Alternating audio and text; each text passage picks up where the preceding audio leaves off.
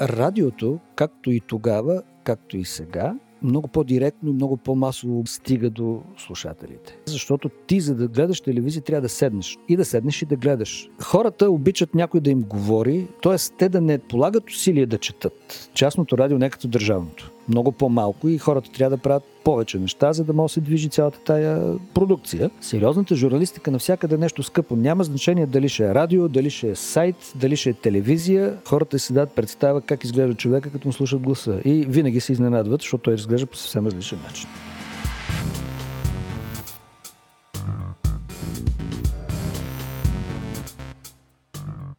Вие сте с Говори Интернет. В този епизод дискутираме мъжки маникюр, Долф Лундгрен и леки автомобили Волга, които са превърнати на радиокола.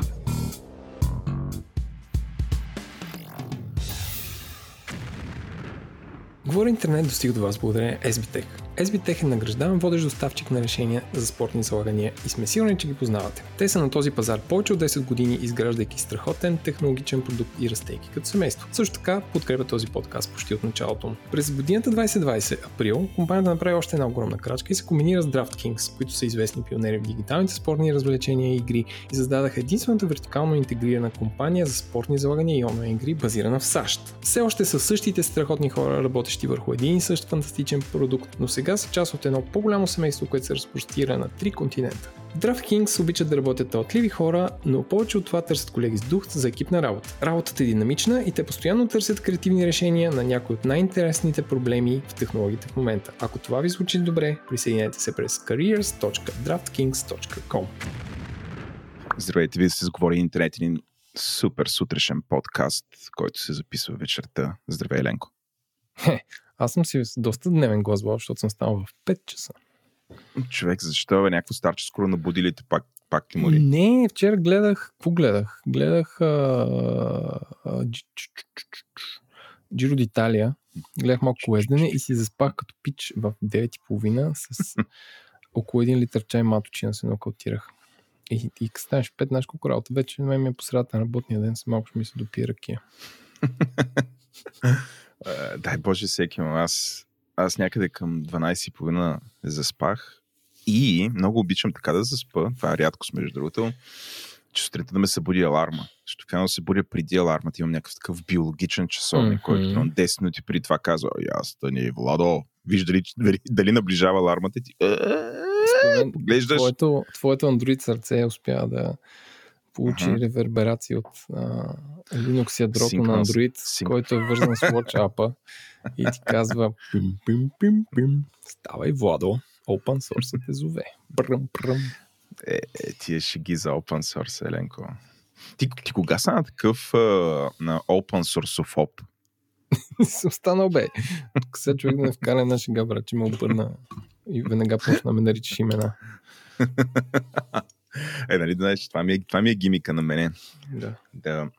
Да ти слагам думи в устата. Но, Еленко, да кажем за какво ще си говорим този път, хора. Да, Еленко, ти си. Да кажем, че нашия редактор Димитър, чувайки този епизод, ти каза: вече само такива хора искам да редактирам. Няма нито едно запецване, нито едно нито веднъж не си губи мисълта.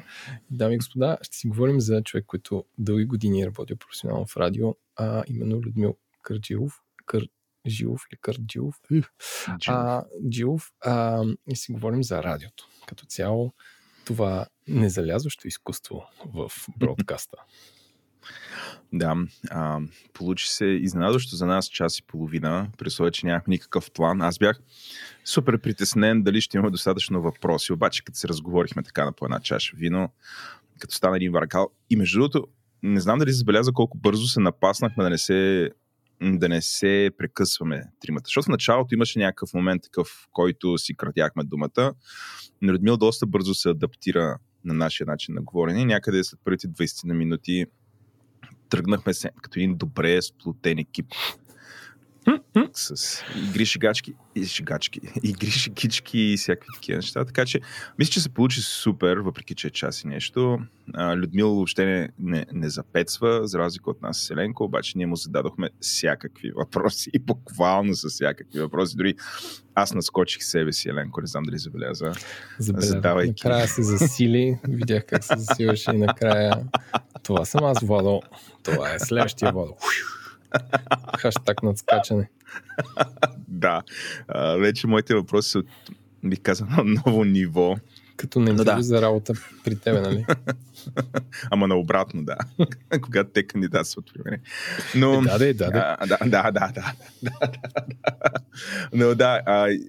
хора, пробайте да слушате. Сега може радиото да мислите, че не е вашата тема, но всъщност разговорът е супер интересен, защото си говорим за медиите, за трансформацията на медиите след падането на социализма, слаж комунизма в България, за това какво представлява радиото, що хората го слушат и що продължават да го слушат още, както и една камара такива лични истории на Людмил, свързани с радиото, така че получи се супер приятен разговор, нали, не очаквайте някои от тия нашите супер тежки структурирани разговори тип не знам как да го кажа, въведения в някаква тема, по-скоро очаквайте нещо забавно, интересно.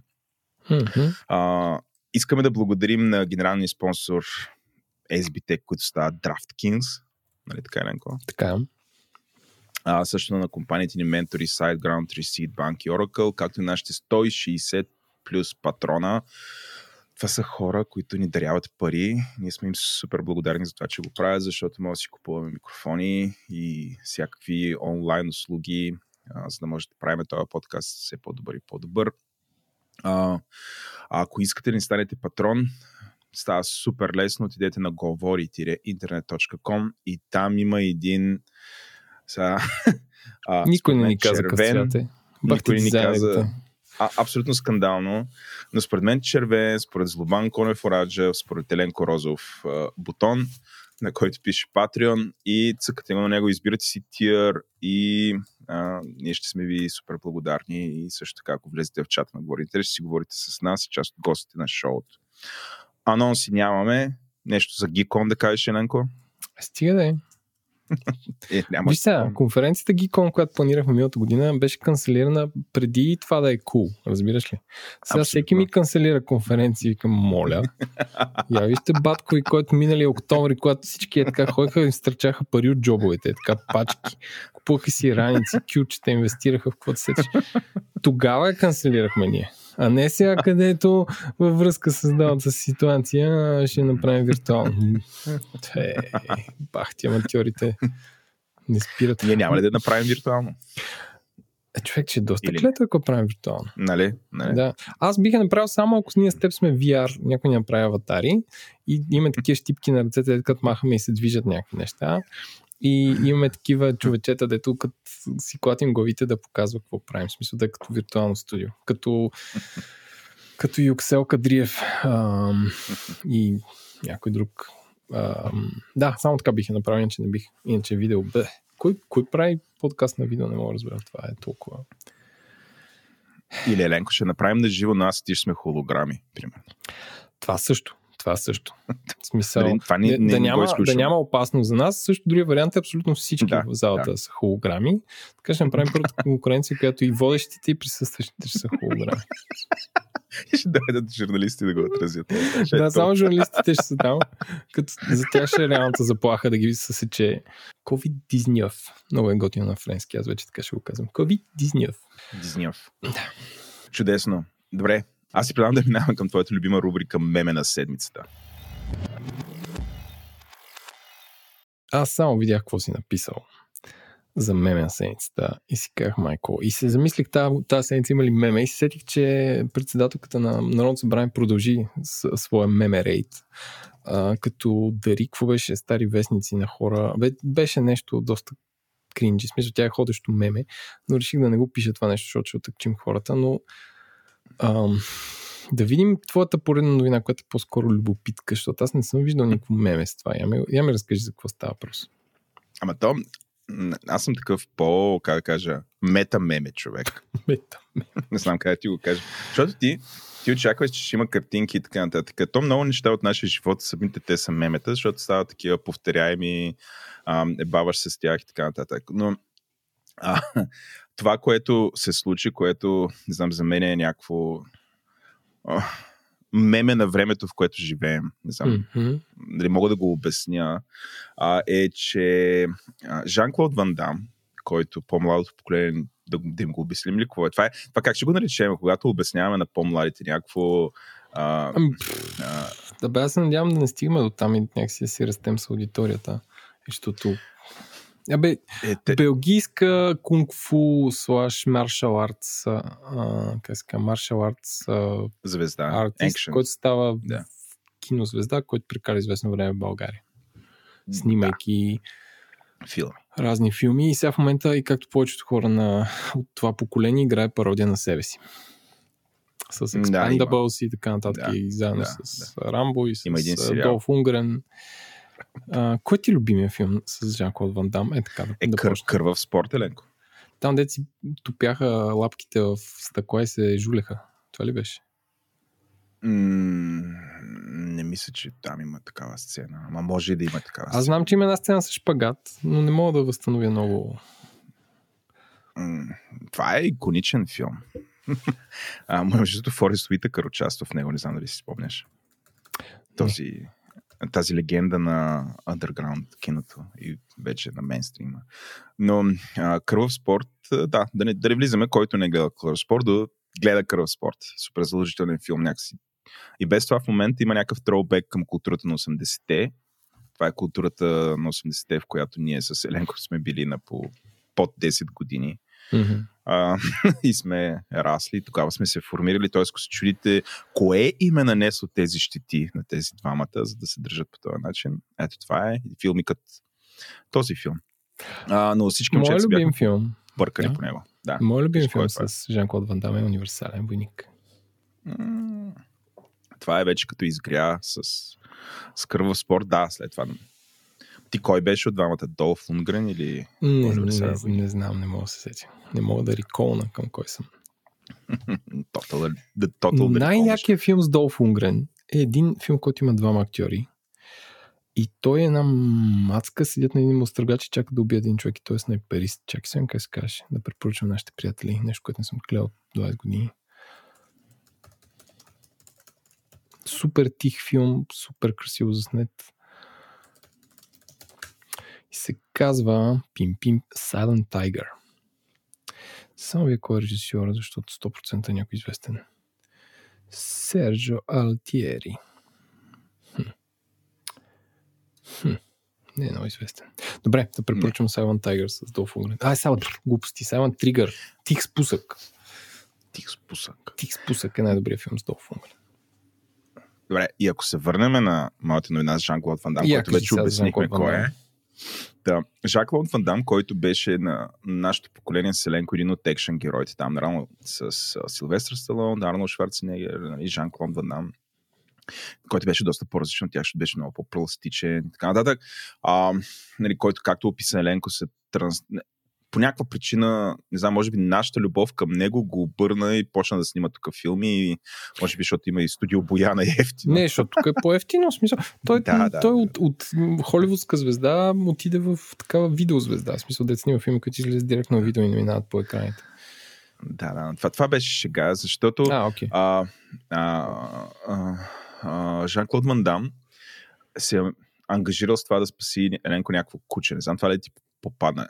И сега между кучето се казва Рая, той е българско куче и кучето Рая някой го е продал без читав паспорт в Норвегия. И сега тук има много неща, да се застъпват едновременно. Първо почваме с мемето за лошите норвежци. След това самия Жан-Клод Ван Дам, той самия е меме. Първо заради всичките роли, които изиграл. Въобще и мемето на екшен герой от 80-те, който е остарял, ама отказва да го приеме и все още прави филми, в които се пъне да скача и да рита там и да бие. Нали? И реклами на Volvo с шпагати. Да, защото шпагата му е... Това е неговото меме, това е неговия гимик, нали, като запазена марка, не знам как да го кажа. И този човек, който в принцип сме свикнали да го виждаме като някакво...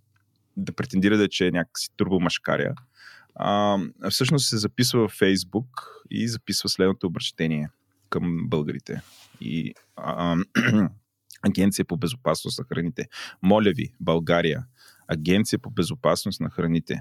Направил съм толкова много филми във вашата страна. Изхарчили сме милиони долари за туризъм и работни места. Обичам България и вие знаете това. Затова ви моля за рождения ми ден Българската агенция по безопасност на храните да промени решението си. Моля ви, приятели, ще бъда безкрайно благодарен. Като нали, драмата тук е, че кучето Рая е било продадено в Норвегия, обаче без читав паспорт, което се установява на място. И норвежците, естествено, какво искат да направят, искат да го евтанизират, защото нали, някакво... да.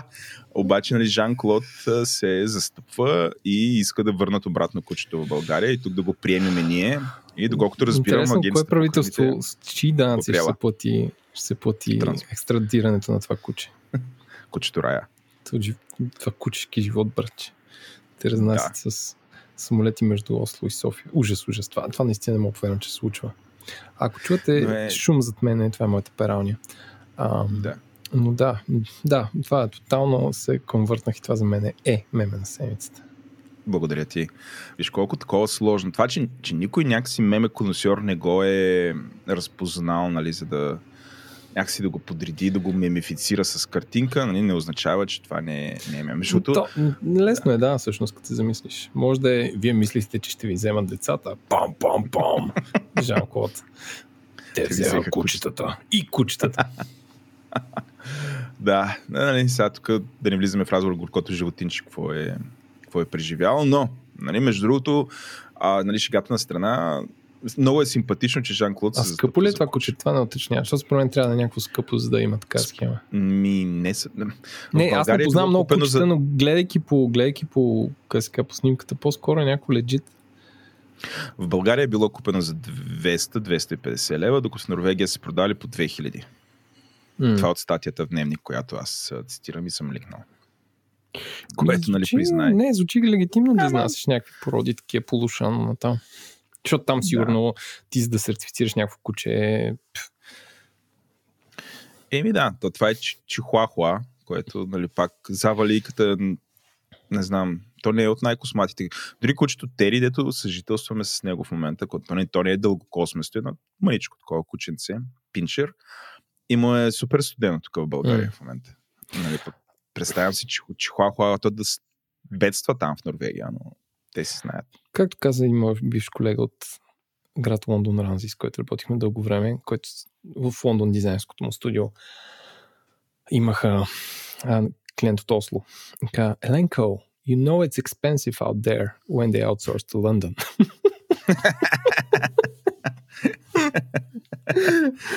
И каза, че след най-дългия проект на живота му отишли на Осло там да се почерпят по случай. Това и ги завели на пица. Беше леко разочаровник. There are no pops, mate. Норвегия, кога ще видим? Саленко, сме решили, като забогатеем от подкастинга, да отидем в Норвегия да се напием веднъж, защото само за там предлагам да аутсорсваме там аудиопродукцията. Така ли, за по-евтино? Да разкажи ли нашата мечта, Еленко? Мечтата на Говори Интернет, като забогатеем, как ще бъде? И аз да вия. Първо кабриолет. Не. Значи добре. Първо, кой къде ще живее. Нали, моята теза е, че аз ще съм в България и ще отговарям тук за продъкшена, докато ти ще си селса плюс визионерството и ще живееш в Ню Йорк. Добре. И ама ще живееш там близо до Сентрал Парк. До сами Сентрал Парк. Абсолютно. Излизаш. Така, излизаш, отваряш си вратата и... и внимавам да не бутна някоя дървото. Че там, знаеш колко е разтвора. Точно така. И търтваш да бягаш, тичкаш, ама такъв целия с New Balance, с къси къщета, CV, с тениска, I love New York. Да, не се нагласиш. Нали, така си те представям. Нали? Това е така живеем. Ти там снасяш големите кинти, а ние тук, нали, ги в България вършим работа и правим някакви турбоподкасти на всяка писици. Да. И такова си представям как ти тичаш и си, нали, при тебе рано сутринта, при мен е края на деня и си водим разговор, примерно как ще откриваме подкаст фирма в Индия, примерно. Навлизаме там, обаче искат да ни регулират и така нататък. Да. Тая мечта как е? Добре ли? Добре, че много се отнеса. Добре, беше. Back to reality. Си ми на бейгали. Добре. На мен ми замири на рубриката Мистериозен звук, Еленко. Хайде. Този подкаст достига до вас благодарение на SiteGround. Те продължават да работят от къщи, но тъй като знаете това е самотно занимание, правят серия от онлайн инициативи, които да помогнат на хората да се чувстват по-добре, докато работят отдалечено. Например, готвят за екипа безплатно в собствения им ресторант и доставят меню по домовете, правят работилници по лични финанси, онлайн класове по йога и пилатес, онлайн пъб куизове и дори онлайн сесии за ментално здраве. Вижте отворените позиции на jobs.siteground.bg, а ако няма позиция като за вас, им пишете да се представите. Може да ви вземат.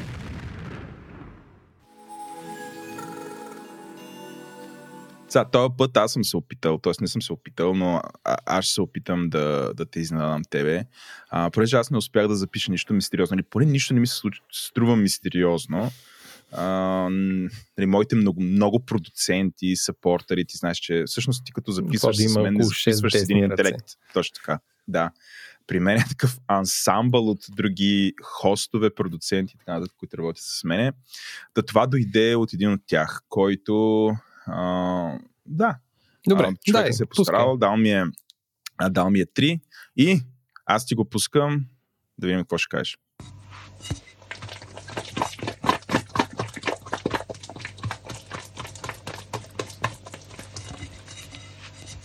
Някой меси хляб. What the fuck? Еми, да, това е. Честно ли? Да, бе. Добре, че е с машина ли е? Нямам никаква идея. Не би трябвало да е с машина. Що ти има някакъв брун отзад? Сигурно си чуване, защото аз съм го набримчил супер много, защото той е тихичко. Окей, предполагам. Т.е. шум, нойс, в смисъл не е. Да, и аз го увеличавам, за да се чува нещо. Не мисля. Това е нали, мой приятел Майки, дед прави хляб. Като са, нали, беше направил лют хляб, който също явно е цитинг и нещо там смени брашното и изведнъж сега всичките му хлябове са по-меки. Брашното какво значение е имало? Как бе? Какво говориш? Да. Добре, аз ще го питам на лични, как се казва, дали това е машина, която има ни такива се ни ръчки бъркат самото това, но ми звучеше ми къде има някакъв брум отзад, може да от някакъв друг кухненски уред. Аз това ти казвам, аз много съм го усилил и изкривил, най-вероятно хваща от нещо друго. Но не, Майк месин ръце. IT. Да, направо изумително. Това явно показва, че и ти месиш или не. Не меся, не съм стигнал там. Тази седмица имах прозрение, че хляба с квас, Владо, хляба с квас е хляб с квас се отнася както крафт към бира. Добър ли съм? Еми да, това е. Но не съм стигнал там. Ако ни локдаунът, може би ще стигна, защото съм си купил едно брашно от предния локдаун, седи така и го гледам всеки път, като свърша какво да ям вкъщи, отварям шкафа с варивата, имам шкаф с варива и там, освен подбрани лещи и бобове, има едно брашно ръжено, дето и до него има едно такова, дето си правиш само квас от него, само квас или как се казва, и седи и се гледам с тези две кутии, произведем в Германия и се казвам някой ден, Еленко, и ти ще произведеш това. Но за сега само се закамвам. Ти да не си някакъв препър, че имаш толкова много варива? Не бе, имам си. Що да нямам? Всяка къща трябва да има една половин килограм боб. Да, нататък. Добре, имаме вече първи успешен опит, естествено, Еленко. Това е ухол на мистериите. На готвенето. Добре, Еленко, да минаваме към интернет новина на седмицата. Понеже плям пак до сега основно аз давам тук. Добре, значи първото не е толкова новина, но е в нещо средно между реалити, дистопия и новина. А именно, аз сложил съм линк в бележките на шоуто. Дами и господа, това не мога да го опиша. Освен това е без звук. Но вижте, има линк, в който показва как полицията в град Атланта арестува човек с дрон. Тоест, пращат им полицейски дрон, който те му взривят вратата, и дрона влиза и с един прожектор. В смисъл, ти го гледаш от дрон вю. С един прожектор от... Много е. Направо ме побиват тръпки, защото знам, че това е истина. В смисъл, че не е стейчното и че всичко в това видео е истина. Изглежда отвратително. Не по начина, че някой излиза и става страшно или има някакво преследване, но просто по нормалността на това някакъв дрон ти влезе в къщата. И какво става там, ще видите. Нали, не е нищо шокиращо, но самия футич и самия начин, че това става, самия начин, че полицията се похвалва с това нещо споделено във Facebook, е наистина disturbing, да използвам тази дума, смущаващо. Да. Така, не е новина, но някъде в себе си е новина. Аз, нали, колекционирам странни новини с дрон. Проектът ми беше, дето Сърбия и Косово ще да се сбият с... Дето си на министър-председателя беше опънал знаме с дрон над матч между двете държави. Знаеш ли го това? Не! Ужас. О, човек, това ми е любимата случка, втората най-любима случка с дрон. А третата е, където двама полицаи с разследване са успели да хванат някакъв гашник, който ще да взриви дрон в публиката на един бейсболен стадион в Канзас, примерно. Да, да. Аз съм News Junkie, колекционирам такива неща. За бонус просто ще линкна и случката с това, където цял матч е спрян и са станали мега побоища, защото сина на министър-председателя Косово използва дрон, за да развее знаме над косоварско знаме над Сърбия и Косово по време на футболна среща. Добре, това беше първата новина. Втората новина, която аз изненавам, че на твой либерален поглед е обягнала, е следното начин. Не знам ли следите новини в последните седмици, то малко сме затлачени от новини от американските избори. Но. Сега. Медията New York Post, която не е не е примера за най-добра журналистика в света. Да речем, че е като 24 часа в град Ню Йорк. Съединените американски щати. Те публикуват статия, която е критична към Джо Байден и по-скоро към сина му. Хънтер Байден, който известно време работи за някаква украинска петролна компания и беше център на някаква разправа да го разследват за какво е направил там.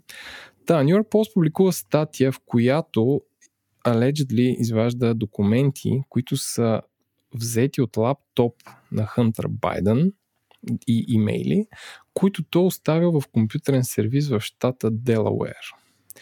Статията не е подписана от журналист от име, което означава, че не е добър знак и никой не знае това дали е вярно. Сега, значи, някакви хора хващат някакъв лаптоп, казват, че на Хънтер Байден вадят от него някакви мейли от сервиз в щата Делауер и ги дават на New York Post, който ги публикува без да напише кой е автора на статията. Да.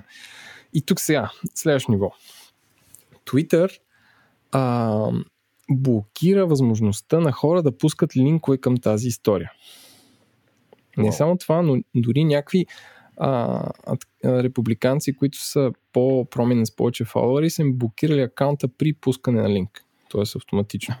Тоест ти ако линкнеш Владо към това, твой акаунт изведнъж спира да съществува. Или поне, не че спира да съществува, но е блокиран, не може да се логнеш, нищо не може да правиш. Фейсбук реагират по същия начин. Те бяха малко по-софт, както винаги. Само секунда вие Фейсбук, какво точно беше направо, защото той е малко по... Twitter. Така, той е сложил рестрикция към статията, който казва, че е съмнителна валидност. Част от нашия стандартен процес да забраниме разпространението на грешна информация. Twitter го забранява по директива, която те имат, че ще трият съдържание или ще забранят линкове към съдържание, което съдържа лична информация, като например хакове или някакъв password dump. В смисъл, ако направиш някакъв голям хак с лично пространство или с някакви 2 тона пароли, те го забраняват. Фейсбук го направят половинчато и съответно възригва всички републиканци, голяма част от демократите също. И всъщност тук ролята на тая новина е, че изведнъж, докато преди да речеме Фейсбук и Twitter забраняват линкове към съдържание, което е противоречиво, тук вече забраняват линкове съдържание към медии. Т.е. те се играят и като медиен регулатор. Нали? Коя медия какво може да казва? Което вече е проблем. Нали? Тръмп каза, че това не са платформи, цитирам, а това са поредните liberal editors. Т.е. той нарича социалните мрежи, които твърдят, че са платформи, че това са liberal editors и каза, че ще играе да махне това, което ги освобождава от отговорност за такива действия. И така, че това за мен е новината на седмицата. Съответно, от Twitter после видя, че това не става, защото тази история е супер вирална и махна тези ограничения. Джак Дорси се извини, че още не са го отиграли както трябва, но е прецедент не е толкова да блокират съдържание, което е противоречиво. Те блокират съдържание, публикувано от медия, която трябва да спазва горе-долу някакви прилични стандарти и да каже това е вярно и това не е вярно. Да. Аз просто искам да пази малко тишина, за да се опитам да чуя пералната ти, която в момента там пери. Оф, да, това е ужасно. Аз правилно, докато свършиш, защото сега не мога да подкъсна. Не, спокойно, тя не се чува. Ами аз се чувам много. Хем съм с слушалки. Викаш да намилам така отгоре. Малко твои новини, не, малко твои новини, аз съм мютна и ще кимам с глава. Еленко, не мога да заглуша пералната ти мен. Или моето мерено глаше по-ти харесва от нея. No. Добре, това е супер интересна новина, защото нали, ние както си говорихме с тебе, Коли не вече се опитва да регулира медиите. Това е нещо, което се случва. Това събитие, което се е случило, се случва в Щатите, обаче и на европейския фронт има нещо ново и тук се намесва вече френското правителство с едни действия, които са свързани с една новина, която не бих казал, че получи достатъчно голям отзвук в България, или поне на мен не ми попадна, но не знам дали си запознат с казуса за убийството на французи на Пати, Самуел Пати, как се казва това? Това познато ли ти е, Ренко? Не, в смисъл, четах някакви заглавия, но не, в смисъл не съм навлизал. Да. Ами, нали сега, преразказваме новината, като е възможно някой детайл да объркам или да не го разкажа точно, съвсем точно, защото не карам по памет, но въпреки това сложил съм линк към една новина, в която се разказва историята, така че ако ви стане интересно, искате да ме факт чекнете, проверете го оттам, нали? Но общо взето е следното нещо. Господин Самуел Пати е французин, който, доколкото разбирам, е учител, който е показвал карикатури с пророка Мохамед на разни деца. Следствие на което такъв бивш граждан, не знам на коя държава ще е гражданин, но емигрант от държава, в която доминираща религия е мюсюлманството, го сгащва и сгащване, може би не е хубава дума, но убива го, отсича му главата и публикува снимките в Twitter, следствие на което го застрелват и него. И от тук се стартира една огромна дискусия всъщност какво да се прави сега с Twitter, как да се регулира, като господинът Анзоров, така се казва, т.е. който е чеченец от това, което чета, публикувайки отсечената глава на убития господин Пати в Twitter, споменава президента Емануел Макрон като лидера на неверниците и така нататък, следствие на което французите привикват всички социални мрежи, които имат някакво представителство във Франция, по-точно Facebook, Instagram, Twitter, Google, YouTube, TikTok, Snapchat, и започва да си говорят за тях, за така наречения киберислямизъм. Това се случва вторник, което не е четвъртък 22.10. И започва един тежък разговор с тях по отношение на това как такова съдържание не трябва да се появява, какво може да се прави, тук къде стига тях, отговорността на социалните мрежи. Сега естествено Twitter са свалили това съдържание, но все пак е отнело някакво време преди да бъде разпознато като такова и да бъде махнато. И отново е отворен този разговор, Еленко, за това всъщност как социалните мрежи да бъдат регулирани, по какъв различен начин, за да не може да се получава това нещо. От една страна имаме тая драма в щатите, в която тия описа доста добре, от друга страна имаме вече този казус тук, в който потребителско генерирано съдържание, защото това е такова и супер брутално, което показва убийство, но може да се случи, защото в социалните мрежи, ти знаеш, няма така начината предварителна модерация. Тоест, от една страна, нито някой те проверява ти кой си и наистина ли си ти този, за който твърдиш, така, отиваш, регистрираш си един имейл, регистрираш се в социалната медия, с мрежа и почваш да качваш каквото намериш и вече ако то не отговаря на стандартите на съответната платформа, биваш изтрит. В момента така работят нещата, но има своите рискове. Това е един от тези рискове. Като нали, пак някакви хора почнаха да говорят за това, че ти като влизаш в социалната мрежа ще трябва да доказваш идентичност, снимка и така нататък. Тоест, нали, с цялата тази отговорност, която ти получаваш, трябва нали, някакси анонимността трябва да бъде махната и някакъв ценз, камо ли не да има да влезеш вътре и така нататък, което нали, води до това, че всъщност заради отделни такива проявления, защото това не е масово, нали, не се случва всеки ден, всъщност супер много хора ще, нали, биха загубили някакви права, всъщност. Нали, да не говорим, че някакви определени неща не могат да се случват, защото представиш се, ако това го направят, това означава, че примерно определени дисиденти в откровено тоталитарни или авторитарни държави, те също биха загубили правото да бъдат анонимни и да, примерно, да разказват какво се случва там, така нататък. Та, това се случи във Франция, между другото, да. Много, много интересна новина, която в принцип трябва да бъде следена, защото не е само щатите. Нали? The Rest of the World също успяват да генерират както и казуси, така и желания за регулация. Ти какво би казал тук?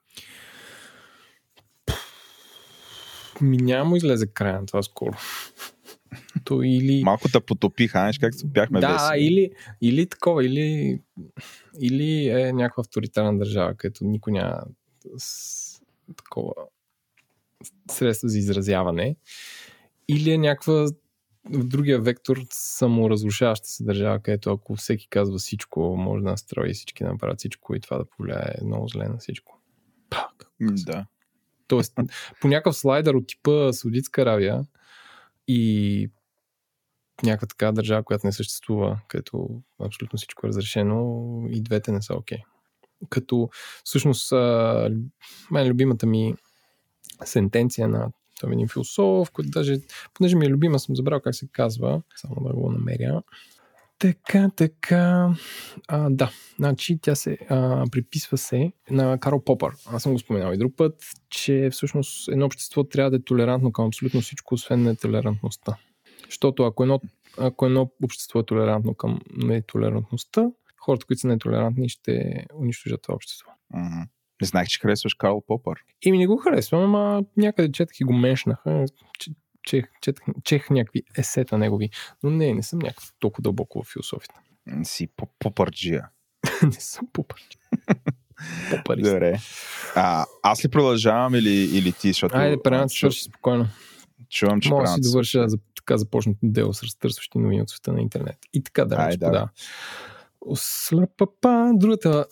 Другата новина, която е по-скоро в любимото на мен и Владо медийно пространство, е Business Insider, които са собственост на немския концерн Аксел Шпрингър, купува нюзлетъра Morning Brew, който има, мисля, че между 1 и 3 милиона, по-скоро 3 милиона по абонати.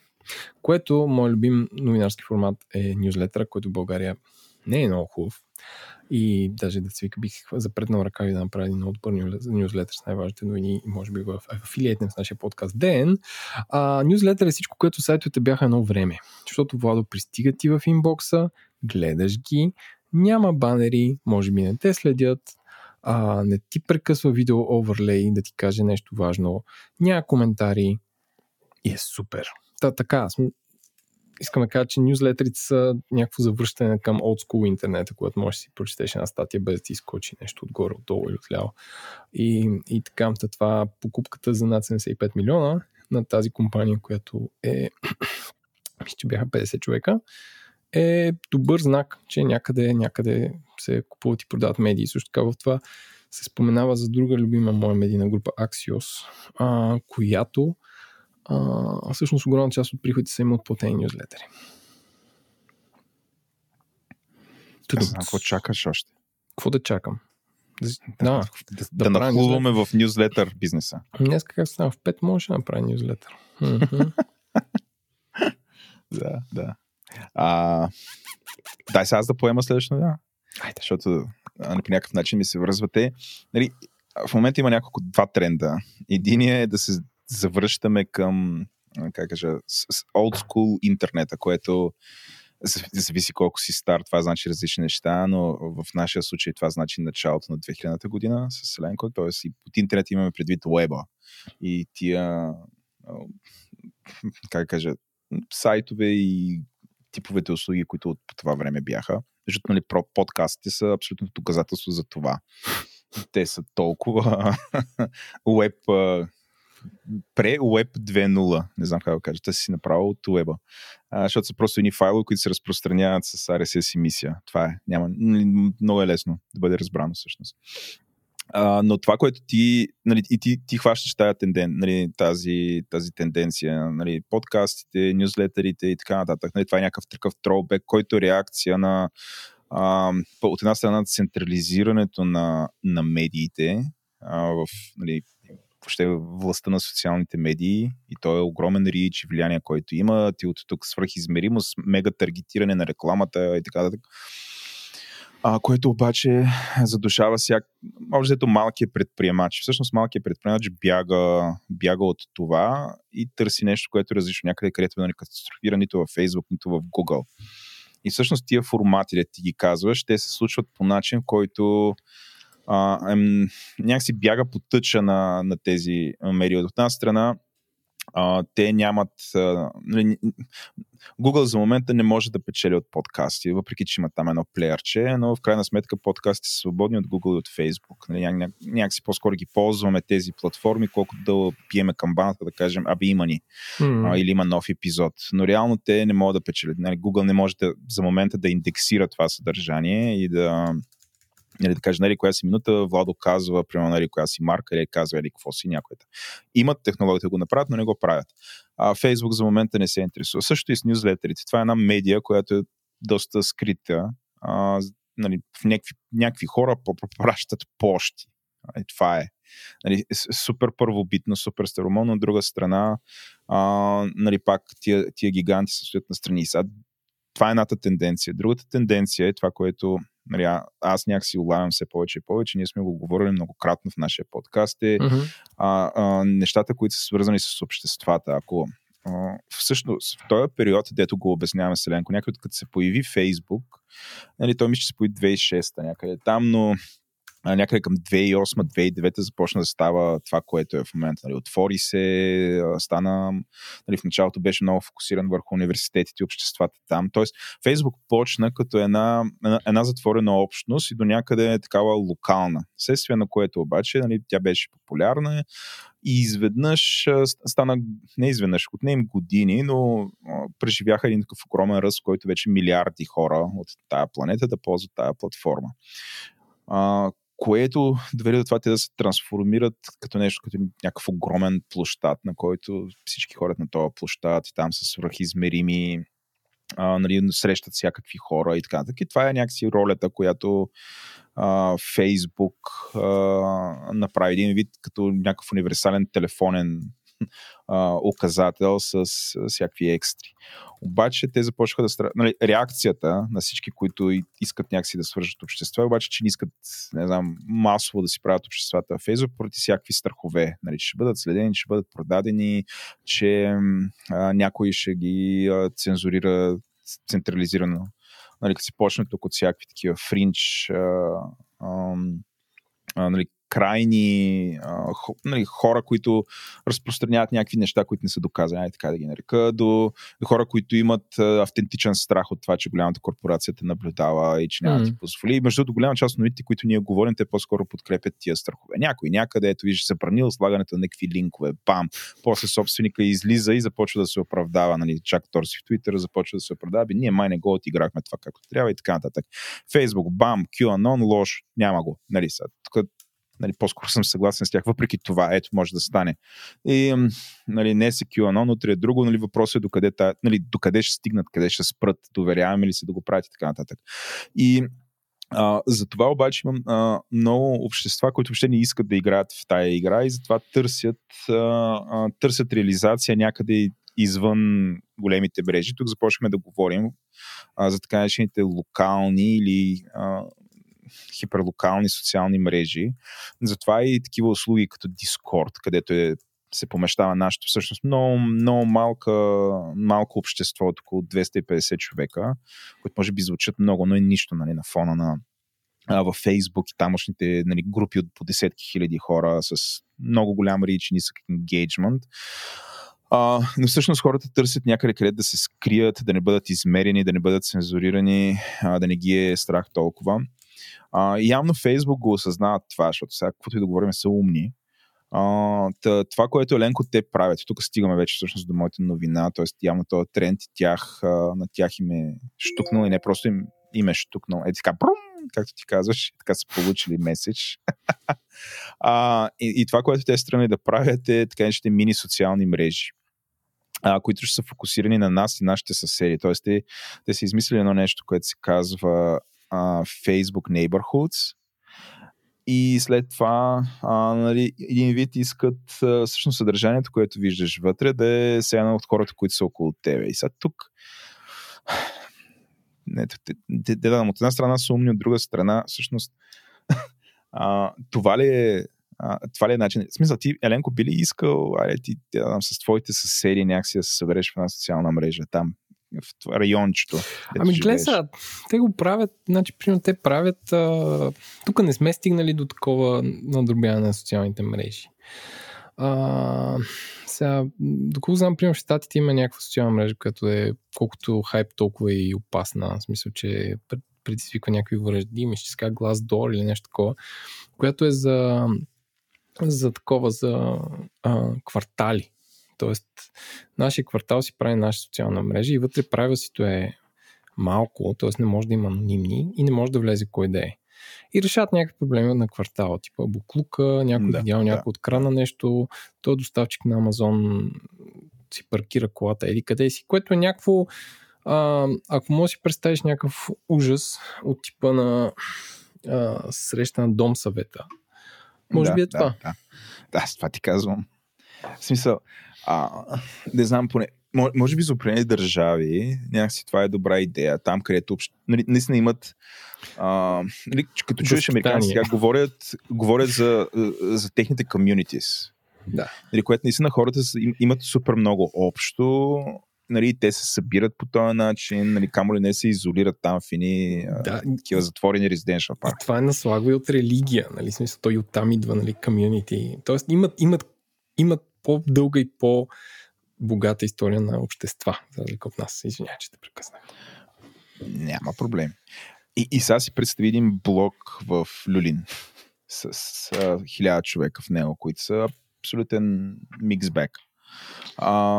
И те като попадна. Всъщност това според мен в определени държави би било огромен такъв генератор на конфликти, разпространение на слухове и какво ли още не. Защото ако примерно се появи някой, който казва, пак видях Еленко, примерно той отиде за пореден път да иска яйца от съседката. Нали, абсолютно тъпотия, нали, примера. Но разбираш ли за какво чудо може, нали? И това, примерно, да може да бъде четено от всякакви съседи, нали, слухове, вражди, кой какво казал, нали, тия бележки, дето ги виждаш долу в ходовете, много често се мимифицират, дето някакъв дневен пасивна съсед... агресия най-често. Понякога е активна агресия. Да, който пикае в асансьора, ще го намери, ще го убие. Такъв тип неща. Нали? Аз ги разбирам в Фейсбук, що искат да го направят. Нали? Им трябва още по-локално съдържание, за да правят хиперлокална вече реклама, с което, нали, тотално вече и този пазар. Нали, тук според мен всички, които се занимават с класифайци или някакви щъкат някакви ултралокални мерики, си казват, ето Фейсбук никога няма да направи нещо, което да ни удари нас, нали? Защото ние с нашия селски вестник, например, но сме единствените, които достигат до тази аудитория, но нали, това също пък колко е вредно според мен, нали, за пореден път да навлязат в ниша, в която, нали, общо да, нали, съществуващите играчи да приключат участие. Това също много ме дразни. Но да, случва се тайно. За момента тестват. Надявам се теста да не е успешен, но тества се.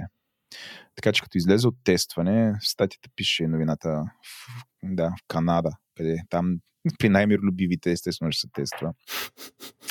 Калери, Канада. Го тества и тук в България да видиш какво ще излезе от тест. Но да, това е за Facebook и Neighborhoods. Ти имаш нещо, което да добавиш? Ами, че това ще е поредната социална мрежа, която ще се сгъне. Аз си спомням ти как беше фрикнал, дето Фейсбук ти предложи хазяина или някой там твой познат ти го беше предложил, защото беше на призори. Какво беше? Домоуправителката, да. А сега си представи цялото едно такова нещо, ти предложи всичките ти съседи и те някои от тях ще искат да те френднат. Знаеш какво, Фейсбук ще правят АБ-тестинг, ще открият, че като направят това нещо, те ще предложат всички и хората ще спрат да ползват социалната мрежа. Да. Добре, да минавам към последната ми новина или да ти поддам на тебе нещо? Минавам. Това е може би най-голямата новина, свързана с регулация от миналата седмица. И това е, че САЩ само няколко дена преди президентските избори в Щатите стартираха дело за незаконен монопол от страна на Google спрямо търсенията онлайн, както и онлайн рекламата. Което е всъщност огромно дело. Ако то успее, би означавало да се разцепи Google. И между делото много прилича на делото през 1998, когато по същия начин съдиха Microsoft, за да ги разцепят. Мисля, че тогава беше за... браузъра, не са ги разцепили. За браузъра, точно. Но не ги разцепиха, да. Но идеята беше да ги разцепят на много Microsoft-и, което в крайна сметка... мисля, че делото мина... бяха осъдени. Да. Да не бъндълват Internet Explorer, но всъщност сега в такъв контекст, ако гледаш 20 години напред, реално Microsoft са били прави, че един браузър е неизменна част от дадена операционна система и Chrome на Mac на мен ми е по-бавен от Safari на Mac и предполагам Chrome на Chrome на Windows и Edge. Реално, Edge нали е голяма степен Chrome? Да, Edge новият браузър на Microsoft, мисля, че използва същия рендеринг енджин като Chrome. Но като цяло операционната система и браузъра и толкова прави операционната система има супер предимство да направи по-добър браузър. И така да е, този кейс е много странен. И по-скоро те отсъдиха срещу това, но реално какво да кажа? В наши дни, както Chrome е неразделима част от Android телефоните, така и Safari те даже Apple не позволяват друг да направи браузър. Да пазва друг рендеринг енджин на iOS. Но да, anyway. За Google, извинявай, че те прекъснах. Не, нищо, не. Това, което казваш е така, само дали може би една интересна перспектива, малко контекст да споделя, който на теб. Да, 1998 година осъдиха ги за такова нещо и според мен Microsoft леко спекоха тогава, защото това, което направиха, което се случи, всъщност спряха агресивното развитие на техния браузър Internet Explorer. До степен, в който този браузър вече тотално се мемифицира на нещо супер бавно, некадърно и така нататък, което отвори вече пазар за няколко независими играчи. Не знам дали си спомняш, там имаше той преди ги имаше Opera, а след това Firefox се появи, по едно време Firefox беше най-якия браузър, след това се появи се Chrome на Google и изведнъж както имахме един нещо като стандарт при браузърите, само един браузър имаше и беше много хубаво за тия, които правиха сайтове, защото правят, като го направиш за него, си гарантираш, че или там последната му версия, си гарантираш, че сайтът ще работи навсякъде или почти навсякъде. Изведнъж се появиха различни браузъри с различни... те преди ги имаше, но те добиха. И ако отидете там, където се показва, има такива сайтове, които показват кой е доминиращия браузър, има исторически данни, ще видите как общо взето след това дело виждаме този бум. Между другото, забавено, не веднага, защото отне време браузъра на Microsoft да остарее, като функционалност, да се развият технологиите, но те да не ги адаптират. И таката. Вече с тази гледна точка, може би регулатора счита, че е изпълнил това, което на времето е искал. Да, необходимо е във всяка операционна система да има вграден браузър. Но, или поне няколко. За това се борят. Въпросът е кои са тия няколко. От друга страна, едно такова регулиране е довело до това всъщност да има... за някакъв период от време да има демократичност при браузърите. Въпреки това виждаш как от един монополист нещата се трансформираха в друг. Значи в момента браузърът на Google доминира масово. Може би не с такова превъзходство, което на времето Internet Explorer доминираше целия пазар, да. Но пак превъзходството е огромно на Google Chrome спрямо останалите браузъри. И Firefox, който е може би един от малкото така по-значителни независими, има все по-смаляваща се ниша на търсенията. Вече останалите браузъри са някакви потикови. Нямам идея, нали, Edge до каква степен може да промени това, въпреки че е бъндълнат, но можем това да го проверим. Това е историята, защото това дело, нали, отделихме му повече време, защото това дело, което разказахме, наистина прилича на това, което в момента се опитва регулатора да направи на Google. Нали, желанието да бъдат разцепени на различни компании, желанието да се прекратят някакви практики. Общо взето целта е Google да няма тази доминираща роля при търсенето и такава доминираща роля при онлайн рекламата. От тук нататък почват една камара разговори. Значи, първият защо се прави сега, от кой се прави, какви са реалните интереси. Нали, между другото, Еленко, тук има и някакво припокриване и между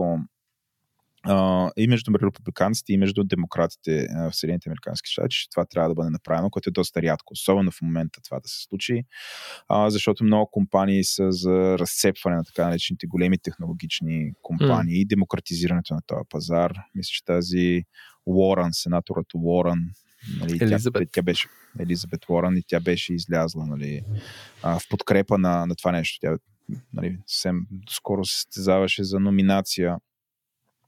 номинация за нали, да бъде кандидата на демократите за президент в Съединените американски щати. Нали, но ето тя излиза и казва, нали, че трябва да се разцепи и използва тага Break Up Big Tech, което, нали, много прилича на призив на Тръмп, между другото, това нещо. Ами това е, тя с нея, с тази кампания се кандидатираше на като беше кандидат за президент на демократите, на предварителните избори. Не знам как ще ги разцепи тези компании, особено една от тях. Но да, това е, на нея това е, както ти кажеш, гимика. И така, Тръмп, нали, го прави, защото това е между една от предизборните обещания, че ще го прави. Тук, нали, част от анализаторите казват, хе-хе, нали, ето, нали, той това го прави само колкото просто да каже, бе, аз всъщност и това предизборно обещание съм го изпълнил, защото голяма част от анализаторите реално считат, че няма да бъдат осъдени Google, няма да бъдат разцепени. Защото намират и разлика от казусите, които, примерно, казуса с Microsoft. Защото Microsoft, ти си купуваш една операционна система и вътре има вече браузъра. Докато тук има един интернет и, нали, никой не те бие по главата да ходиш да използваш Google. И тезата на Google е, че всъщност хората ползват Google не защото са принудени, ами защото става и върши някаква работа. И това е така. Също така, върху операционната система, която са разпространявали Microsoft, имаше само един браузър. Продължава да има само един браузър, нали, с който тя идва. Т.е. няма алтернатива. Докато тук алтернативи има, аз мога да изредя поне няколко, без да се замислям особено силно. И всеки е свободен да ги ползва тях. Тоест, независимо каква операционна система имаш, Еленко, ти ако желаеш, може да не ползваш Google, може да ползваш Bing или DuckDuckGo. Нали? Никой не те задължава. Драмата при тях е, сложно е. Тая работа с Google според няма им се получи. Просто защото е много сложно. Те много малко хора, аз предния епизод казах, че, нали, са ги засъдили и са включили 30 човека за това, за това нещо, което е малко. И тази седмица те я кара Суишер и Скот Галуей коментираха, че това съдебно дело ще е като ваканция на адвокатите на Google в сравнение с те неща, които правят в Европа. В смисъл, че те като са получили това и всички отпуска. Ами, само за да потвърдя това, което казваш, инвеститорите в Google не просто не са се притеснили, ами цените с 2% са скочили акциите на Алфабет. Нещо не са се... Кой знае те, деца внасили това дело, под какви напрежения са говорили да го ръшкат. Да, така че много хора считат, че това не е реален опит, ами е някаква проформа, такъв, някакъв гимик, който... Но понеже е голяма, амбицията е голяма, или почне на думите така звучи, затова решихме да му отделиме малко повече време с Еленко. Еленко, ти успя ли всички новини да си кажеш? Или? Не, имаме една, която това е с едно изречение, може да се каже. Сеща се социалната мрежа Snapchat. Да. Ама... Snapchat, да. Пусна Snapchat Sounds, което е мотамо TikTok. Дед говорихме, че всеки YouTube, TikTok... Не, те Snapchat нали реваха, че Instagram, там Facebook са им откраднали историята и те са моля. Са крадат. Са крадат те на TikTok. Това е моето мнение. Да. Нали, това само потвърждава нашата теза, че всеки е вдигнал нали, голямата секира и иска да отчупи малко от това желание на децата да правят този формат.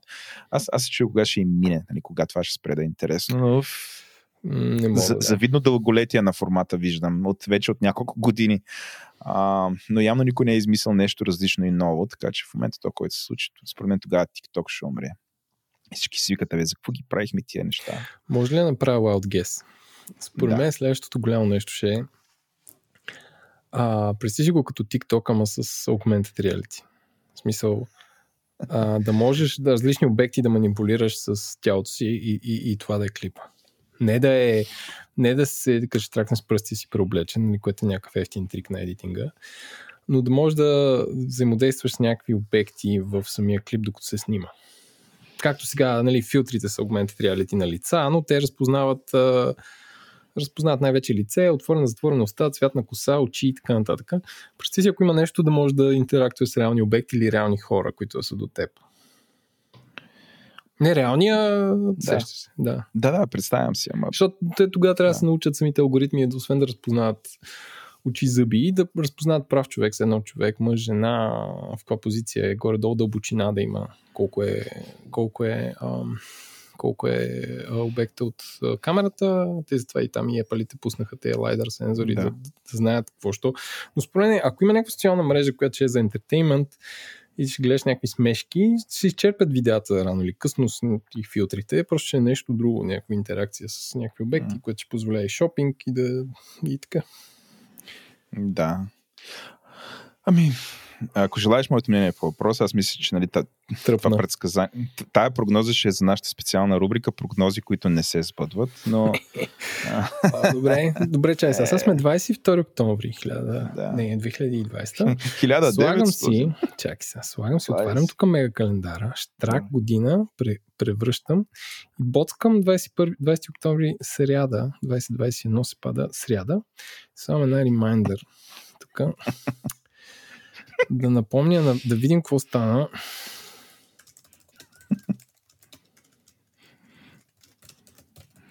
За коя година го слагаш? За до година. Тогава ще го префърлим пак. Добре, окей. 20 октомври от сега нататък е деня на augmented reality, в който Еленко проверява какво се случва и трие сол на врата на Владо. Добре. Нещо казах ли Apple за augmented reality тук в последните там неща? Няма, знаеш за какво казаха? За 5G! Добре, да. Нали, според мен това е най-големия сигнал, че рязко им мина, защото преди ни игри показваха, там играеха. На всичките, на протелефоните си има LiDAR сенсор, те просто правят апита, мапита, за да може след 3 години да стане това истина, те ще са от 5 обиколки напред, ще ги отвеят други. Ясно, добре. Добре, аз си представям такова, ние с тебе ще сме някакви дядковци, такива продължаваме да правим подкаст още, че е супер тъжно, но да. Но не, защото може да сме някакви като българските Лоуд Мозбърг, ама забавни.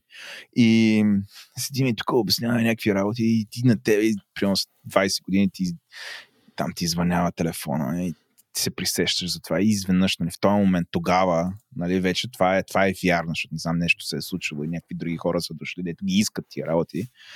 И кажеш, Владо, сещаш ли се? Аз, Еленко, ти беше визионер преди 20 години. Кога ти купя едно уиски? Бам. Нали, има такива, едва ходим. Ще видим, добре. Хайде до година. Изненада има. Аз съм забрал тотално. Защото вече бях забрал твит. Глупости да пишат. Anyway. Да. Какво си купих и окей? Вала, какво си купи и окей? Аз не съм си купувал неща, аз съм потребявал неща, за разлика от тебе, кой си купувал. Какви сервизи си ползвал? Да, затова давай ти пари. Така, аз си купих слънчеви очила, защото все пак идва зима. Както знаем, очилата са намалени тия дни. Така че, дами и господа, ако искате да блеснете слънчеви очила следващото лято, си купих очила на любимата ми френска марка, която се казва Vuarnet, може би, и да се чете тъто накрая, които са отстрани с капаци. Искаш да кажеш, че се казва Vuarnet. Vuarnet. Се пише. Vuarnet. Вранглер. Вранглер. Vuarnet. Джип Вранглер. Vuarnet, може би, така се казва. И модел се казва VL 1811 и са супер. Много добри, много добри лещи и са много удобни. Точка. Второ нещо. Чакай. Не мога ми се измъкне. Така се ми падна, аз те чакаме и такова на гюме, да е едно воле. Засада вода. Първото, което винаги се впечатлявам, как не те ще дадеш толкова много пари за такова нещо, защото аз си губя супер много очилата мен. Между тия издържаха тук завидно много, обаче аз повече от 100 лева не смея да дам, защото просто сърцето ми кръви. Ако имаш, душата ми кръви, ако имаш очила, които първо са по-скъпи, второ внимаваш повече. Трето, те пристигат с един кейс, който е твърд. И живота на едни очила се увеличава между 5 и 10 пъти повече, когато имат твърд кейс, който е удобен, малък и можеш да го носиш навсякъде. Това е много тъпо звучи, ама е така. И аз, знаеш, има някои неща, които мога да си купя 5 всяка година, въобще да не мисля, че имам други 100. Това е едното е слънчеви очила, другото е ножки. С ножките вече тотално... Гащи отдавна сме ревирали. Абе, отдавна не си купувал ножка. Отдавна съм си купувал ножка, но навлязах в OLX ножка пространството. Там нещата са дълбоки. Някой ден ще избухна пак. Ножка не съм си купувал, защото съм достигнал до пик ножки. Но мога да си купя 5 чифта очила. Въобще не съм сексист, но според мен жените се отнасят така с чантите, както аз се случила. Дамски чанти. Тук сега отворих вратата на Ада. Сега ще гнявят, да. Е така само. Какво е това? Коя е тази малка вратичка? Просто си представя такива. Ще бъдеш захапане така. Ще гнявят хората. Ама не, то това за чантите е научно доказано, що се случва. Някой друг път ще каже в частен разговор. Продължавай да купаеш. В ефира на София, България и света не бих взел такива дръзки стейтменти. Така е. Добре, втори ми въпрос е това, че тия очила имат такива, не знам как сенници отстрани, това е, защото харесваш лудия Макс ли е? Не. Значи това е много удобно, както през лятото, така и през зимата, защото примерно зимата не ти духа отстрани вятър или нещо такова. И второ, през лятото просто ти е по-тъмно, защото ти, ако имаш очила, които не са затворени или изкривени, отстрани влиза светлина, както и да го погледнеш. Да, ама не си като кон с капаци, губиш периферното зрение, ще казвам нещо, аз се притеснявам за това нещо не бих карал колело, да речем. Добре. Защото, примерно, ако идва кола отзад, аз си завъртя главата на 100, аз си извъртя на 180 градуса, за да такова. За кола е окей. За кола е окей, да. Защото имаш огледала, бе, смисъл... На дачата огледалата нашки са като панорама. Да. Хвърлят зад колата. Те са като на камион, бе, мен. В смисъл, че се вижда огромно, се вижда всичко. Там така нещата сляпа зона на колата, дето е най-добре да си обърнеш главата. Ти си обръщаш главата, защото и си обръщам главата като животно. Да. Добре, трети въпрос е този HDMI порта, дето е между очите, за какво ти е на ти очила? Мисля, че както се казва, hate buying toys for my toys, но мисля, че има някакви аксесуари да си сложиш. Не е ли някакъв канал да се проветряваш? Fashion set. Да. Няма function. Добре, може да продължиш. Също така, понеже е такъв сезон, дами и господа, освен, че препоръчвам да си правите повече омлет с прас, както аз направих тази сутрин, препоръчвам червено вино, капатово, сира, примитиво и пти вердо, които имат много як сайт и вътре има само 2-3 вина, което е яко за тази изба. И трето се продават в Аванти. Аванти? Да. Супер. Ценови клас 17 лева. Добре. Ма нещо да кажеш друго? Супер каберне. Супер вино, не е каберне.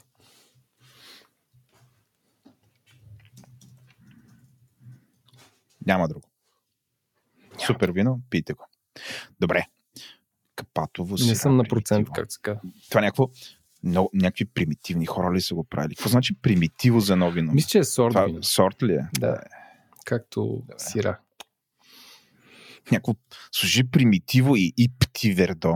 Моля. Такова. Штипка. Моля. Штипка примитиво. Добре, Ленко, аз две неща. Какво съм ползвал? Едното е кучето Тери, нали се разболя. Лекувахме го. Някакви хора ме питаха, добре, къде го излектувахте, какво представлява лекуването. Искам да похваля лекарите в така наречения зооцентър Хит Младост, където има, пише общо профилна ветеринарна болница, такъв надпис имаше, но както да е, вътре влизаш, били поликлиника, не съм сигурен. Но бяха супер професионалисти, много бързо разбраха какво му е проблема на животинчето, изписаха една камара неща и сега е здраво.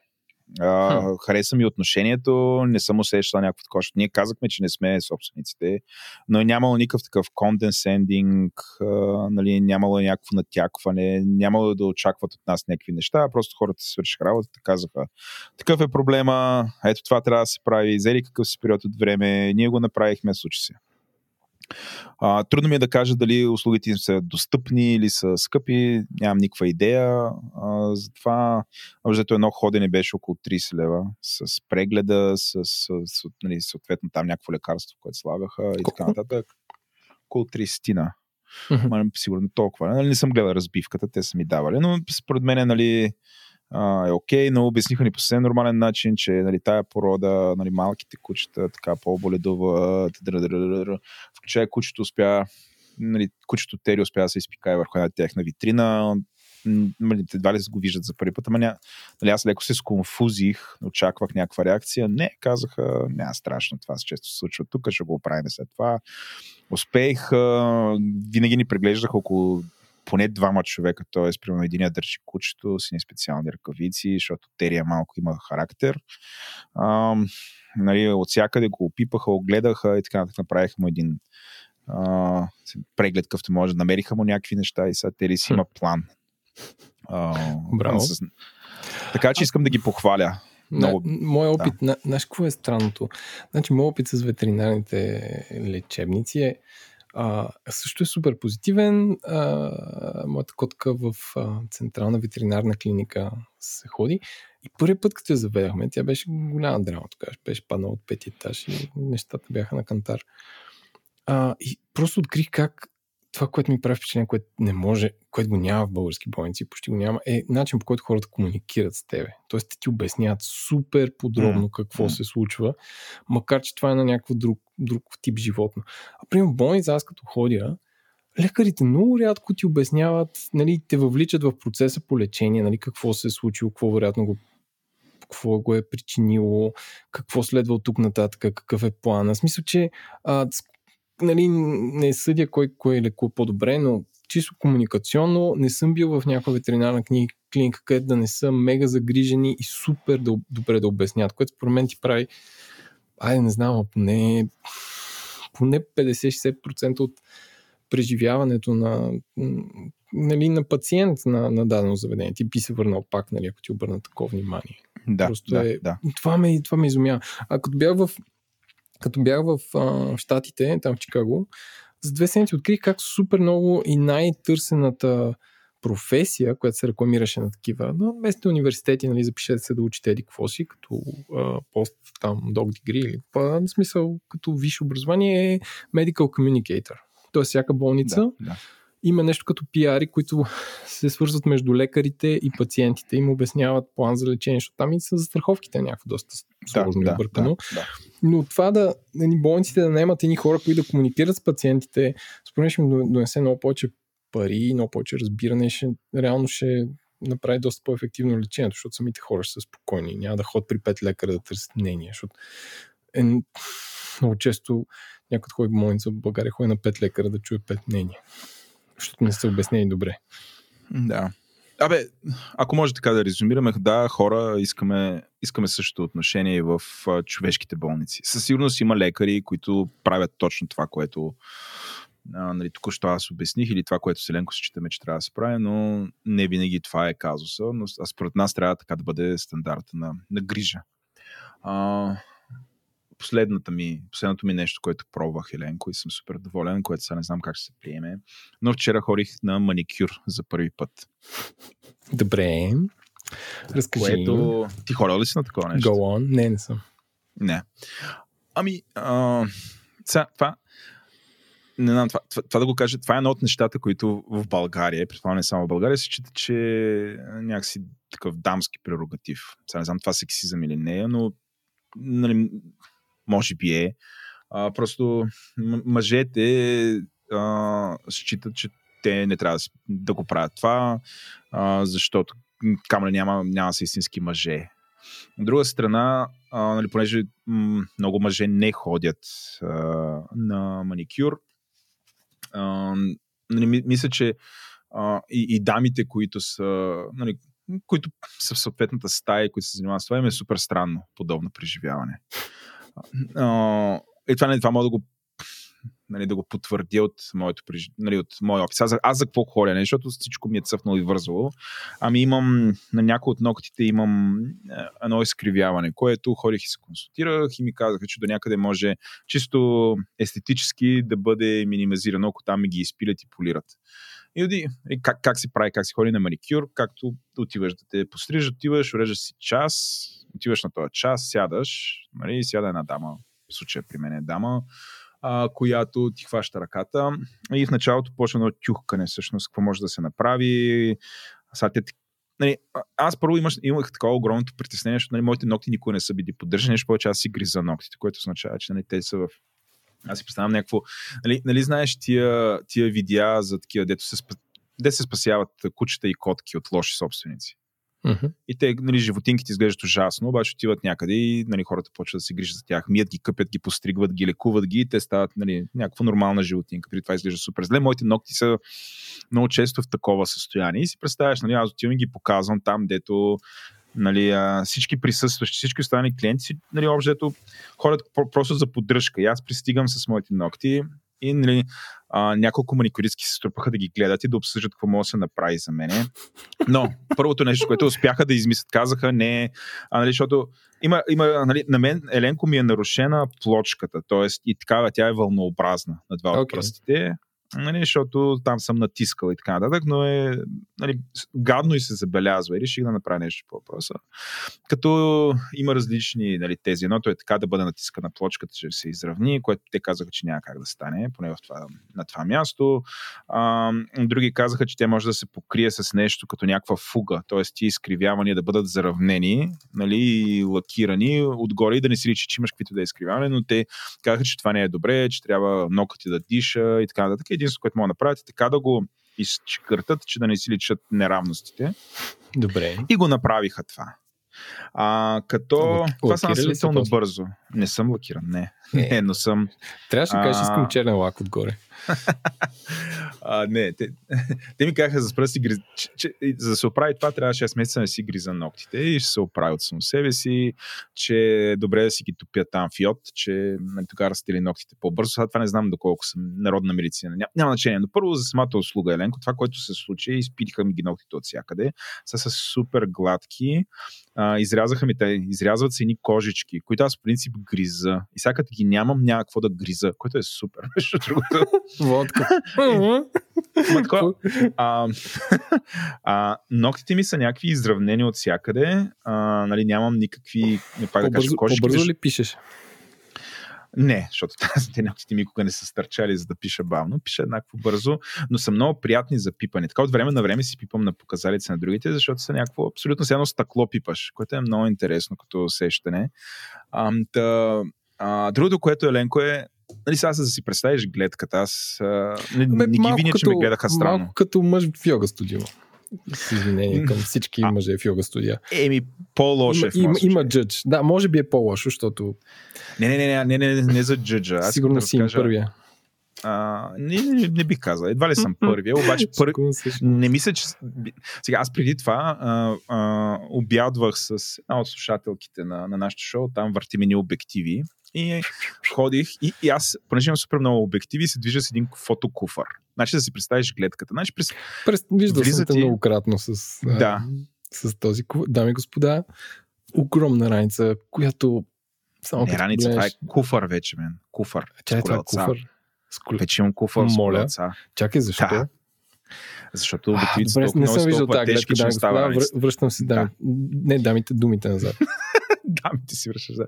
Така, представи си, влизам аз в студиото за маникюр. Аз съм по къси гащи с, нали така, приятно пухкав и закръглен едрококалест мъжага. С здрав косъм по крака, нали, навънка е супер студено.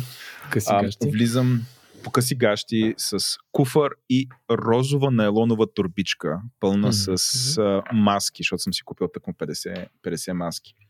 Пристигам и казвам, аз съм тук за маникюра. Хората супер се шокирах. Но, нали, както да е, малко по малко почвам. Нали, ти знаеш, знаеш го това клише, че всъщност там при маникюристката тя почти като психоаналитик. И хората си споделят някакви неща. Мога да го потвърдя. Тя абсолютно ме... Какво работиш, такова, накова. И завърза някакъв почти разговор в цялата стая с мене. Нали. 5 дами и аз. Нали, някой от тях клиенти и беше супер приятно прекарване. Говорихме си за IT-тата, включайте, бяха нарочили нещо, че изкуствен интелект ще е лош, аз им дръпнах една лекция всъщност за изкуствен интелект. Но беше супер яко. Накрая им благодарих за супер интересния разговор. Къде е този салон? Смисъл, да направим. Това е салон Венера в Младост срещу хита, който е доста голям. Той е някаква верига от неща. И цялото ми преживение струваше 16 лева. И супер. Или 18 лева. Нещо такова, което е... половин час, нали, работа. И аз бях изумен. Включая накрая ми намазаха лапичките с някакъв скръб с мед. Там ми ги триха.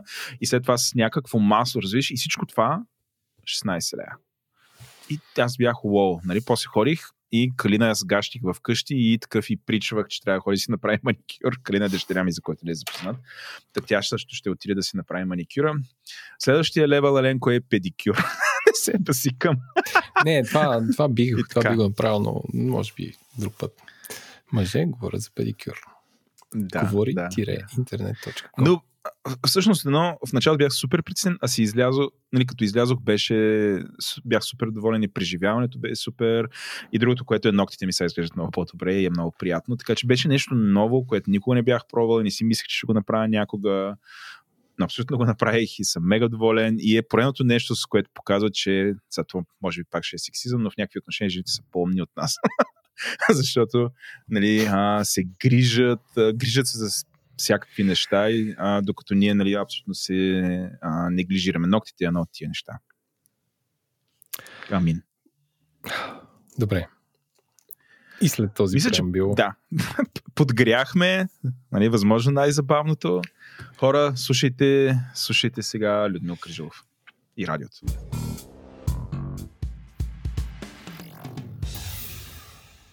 Добре, дошли във втората част на Говори Интернет. Аз съм Владо, въпреки че обещах, че няма да се представям. С мен е Еленко, който също обещах да не му казвам, че ще се представя. Здравей, Еленко. Здравей, Владо. И заедно с нас този път е, как да кажа, един от доените на радиото в България, господин Людмил Кърджилов. Заедно с нас е един от доените в България. За първи път им е доен, трябва да ти кажа. Какво значи това доен, са момчета? Кажете ми, какво значи доен? Я да видим сега какво значи доен. Някой, който дои. Това е първата асоциация за млади човек. Доен е като лауреат, обаче системно. Това е... Аз злоупотребявал с радиото системно през последните години. Злоупотребявал, защото доен не е злоупотребявал. Доен е човек, Еленко е човек, който се занимава с радио, който като срещне двама млади подкастери, само на по 40 години им казва: момчета, айде да почваме да говорим, бе. Вие остаряхте, момчета. Колко, 40 години, така ли? Така е, на по 40 години. 41 в моята. Даже малко повече, като гледам. Младежа Еленко гони 40.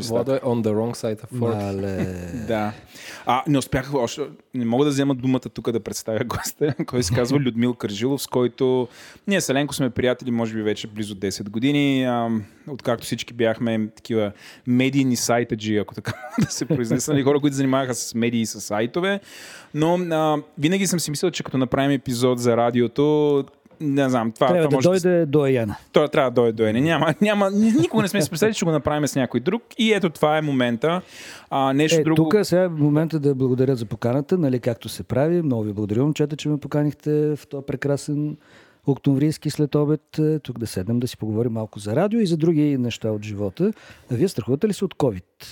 Не е любимата тема от живота, но по-скоро ни омръзнало. Сега го записваме това нещо, нали? Записваме. Да, записваме. А тук що се разбра, че от четвъртък, вие кога ще го излъчвате всъщност? Четвъртък. Така, от същия ден, в който ще го излъчвате, всички трябва да сме с маски. Навън, не вътре, навън.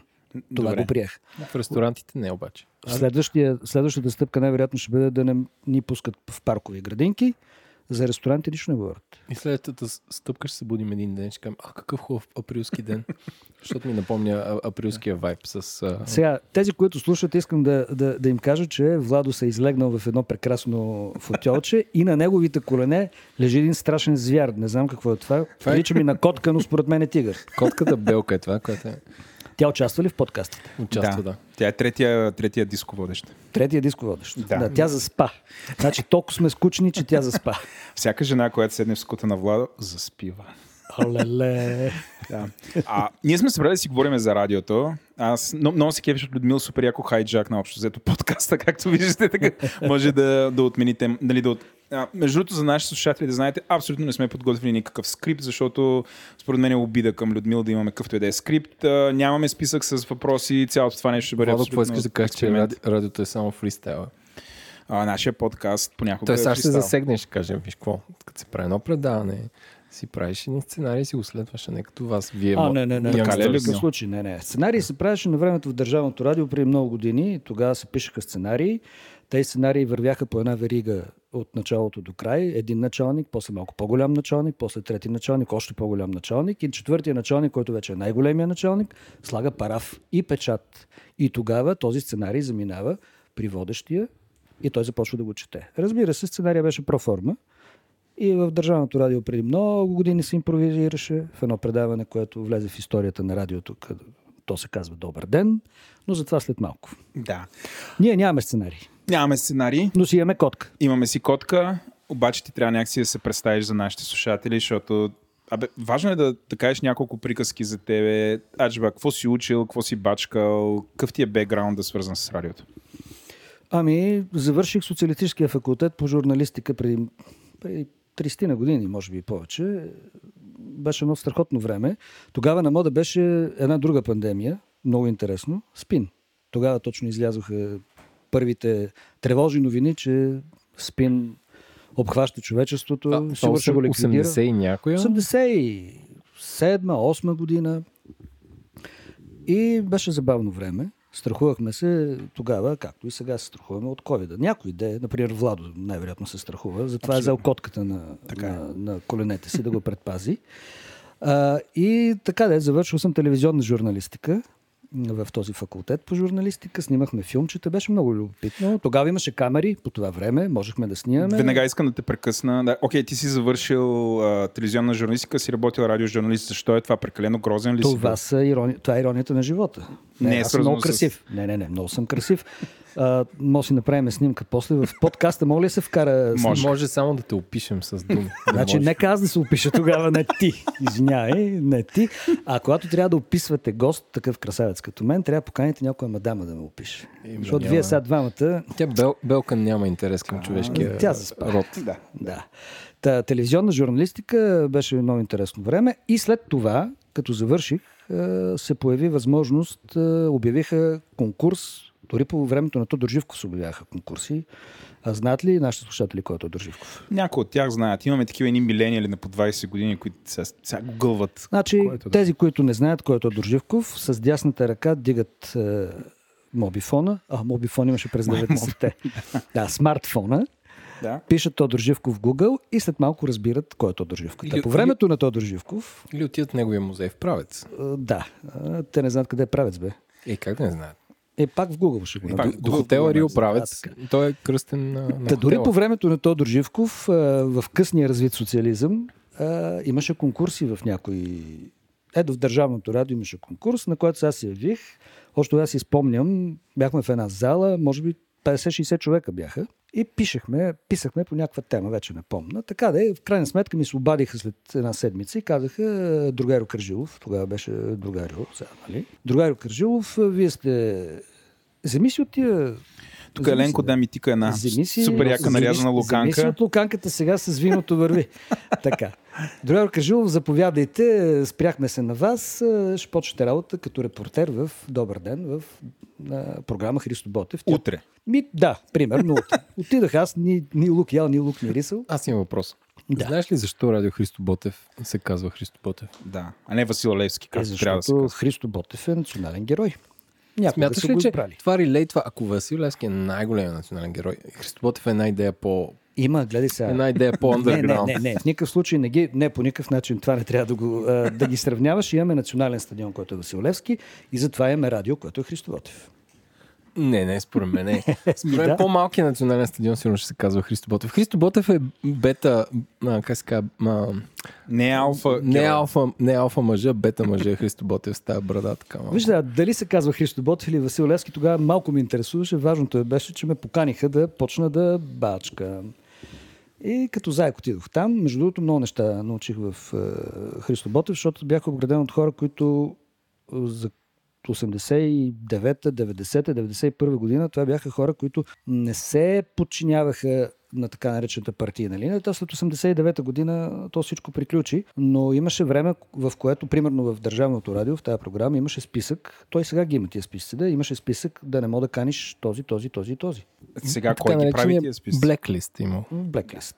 Това, между другото, е като вируса на коронавируса. Блеклиста върви още от времето на социализма, по времето на капитализма и на пазарната икономика. Сега също успява да се промъкне в някои медии обаче. Не във всички. Наистина ли, тук сериозно те питам, наистина ли сега в Държавното радио има такива списъци? Не казвам за Държавното радио. Okay. Говоря, че по принцип в медиите, знаете, вие сте и двамата много начетени, много интелигентни млади момчета на 40. Дори и ние имаме такъв черен списък. Да. Как не съм попаднал в него, не знам обаче. Не, ти си в белия списък. А, добре. Да. Ама и бял ли има? Има и бял. Защото тогава нямаше бял, имаше тук само черен. Стана много политически некоректно. Знаеш, каква е разликата между радиопредаване и подкаст? Че в радиопредаването ти тиш в едно супер очукано студио, с ни микрофони, де ти висят отгоре. Не са седиш и отстрани навсякъде има пирамидки и ни такива едни хора за едно стъкло ти махат, а тук си седиш, гариш си котката, както Владо, цъкаш си локанчица. И си да, и затова човек се отпуска и съответно мозъчните вълни така се предават по-лесно и съответно мозъчните вълни на слушателите разбират по-лесно, а не е стреса на студиото. Сега на всички слушатели им вибрират мозъците от тия много мозъчни вълни в момента. Да, изключително важна информация споделихме на момента и те са претоварени в момента. Не са претоварени. Голяма част от тях пътуват в метрото. Други къде слушат? Къде слушат подкаст? На работа, пътувайки. Как на работа? Вместо да работят, слушат. Те работят на компютри. Мултитаскъри. Значи, програмират и слушат. Подкаст за програмисти. Това ли да разбирам? Не само. За пътуващи в метрото. За пътници, значи. Да, тия хора, които пътуват сутрин. Правим го за умни хора. Всички са умни. След като са ни издържали до момента, значи са умни. Но, чакай, какво следва, не знаят. Хората, които пътуват семейно в интерес на истината, примерно през уикенда някъде. И си ги пускат в колата? Да.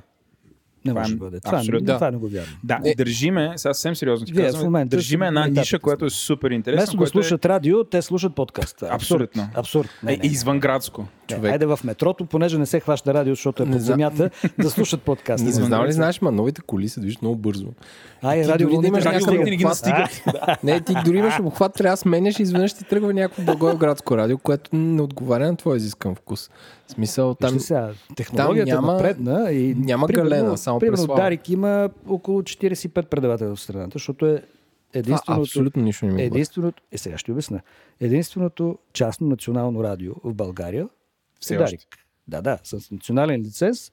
Има си критерии по този лиценз. Трябва да покриваш цялата територия на страната, затова имаш много предаватели. Тези предаватели с РДС-а си контактуват един с друг. Когато ти пътуваш колата с семейството... Това е първият подкаст, който има световен лиценз. Чакай се. Говорим, че ти пътуваш с колата. Примерно по магистралата от София за Пловдив. Тази магистрала, която трябва да разширят, между другото, защото е вече тясна. Отвратително, да. Така, тя е като Цариградско шосе. Има по-тясно. Само светофари липсват. Значи, ако изложат светофари, ще се чувствам добре. Да. Не са сложили още, но това е идея. Та, пътувайки оттам, 4-5 предавателя трябва за да слушаш програмата на Дарик. Това имах предвид. Или да имаш достъп до интернет. Ти имаш достъп до интернет на телефона си. И в съвременните автомобили имат достъп до интернет, но не си представям как човек ще си пусне да гледа нещо Не да гледа, то няма камери, да слуша. Нас е така. Защо да си пусне интернет, да си хаби картата? Ама то е безплатен напоследък. Аха, и така си мислиш ти. Безплатен е другия път. Как печелят мобилните оператори? Как продават? Правят го хората пакети, обаче. С измами. Не, в такъв случай. Категорично се противопоставям на тази инсинуация. Добре. Не, Ленко. Добре. Ако се върнем на твоя начин, ти отиде и работи в радиото, националното радио, до 90-те. Христо Ботев. Христо Ботев. Ето пак е национално. Не, Хоризонт. Не. Добре, да се върнем на твоята история. Точно така. На сериозните теми. Да, тогава започнахме в Добър ден. Между другото, много интересно. За първи път в Добър ден, в едно от предаванията на Добър ден, започнахме да се обръщаме към нашите събеседници, защото беше интервюта по разни теми. Нали? Такъв беше формата на предаването, двучасов. Започнахме да се обръщаме с господин и госпожо. Преди това се обръщахме с другари. Другари. Това коя година е преди ли след Деня Хикс? 90-та. Може би ранната 90-та или края на 89-та. В момента не мога да се сета точно. Но за първи път в ефири то стана между другото скандал. Скандал стана. И 89-та година ви разкажа един случай, който вие не знаете. 89-та година аз съм млад репортер в Добър ден и има пленум на ЦК на БКП веднага след промените. Значи на 10 ноември го свалиха Тодор Живков, той зяпна с уста там срещу камерите, те го свалиха.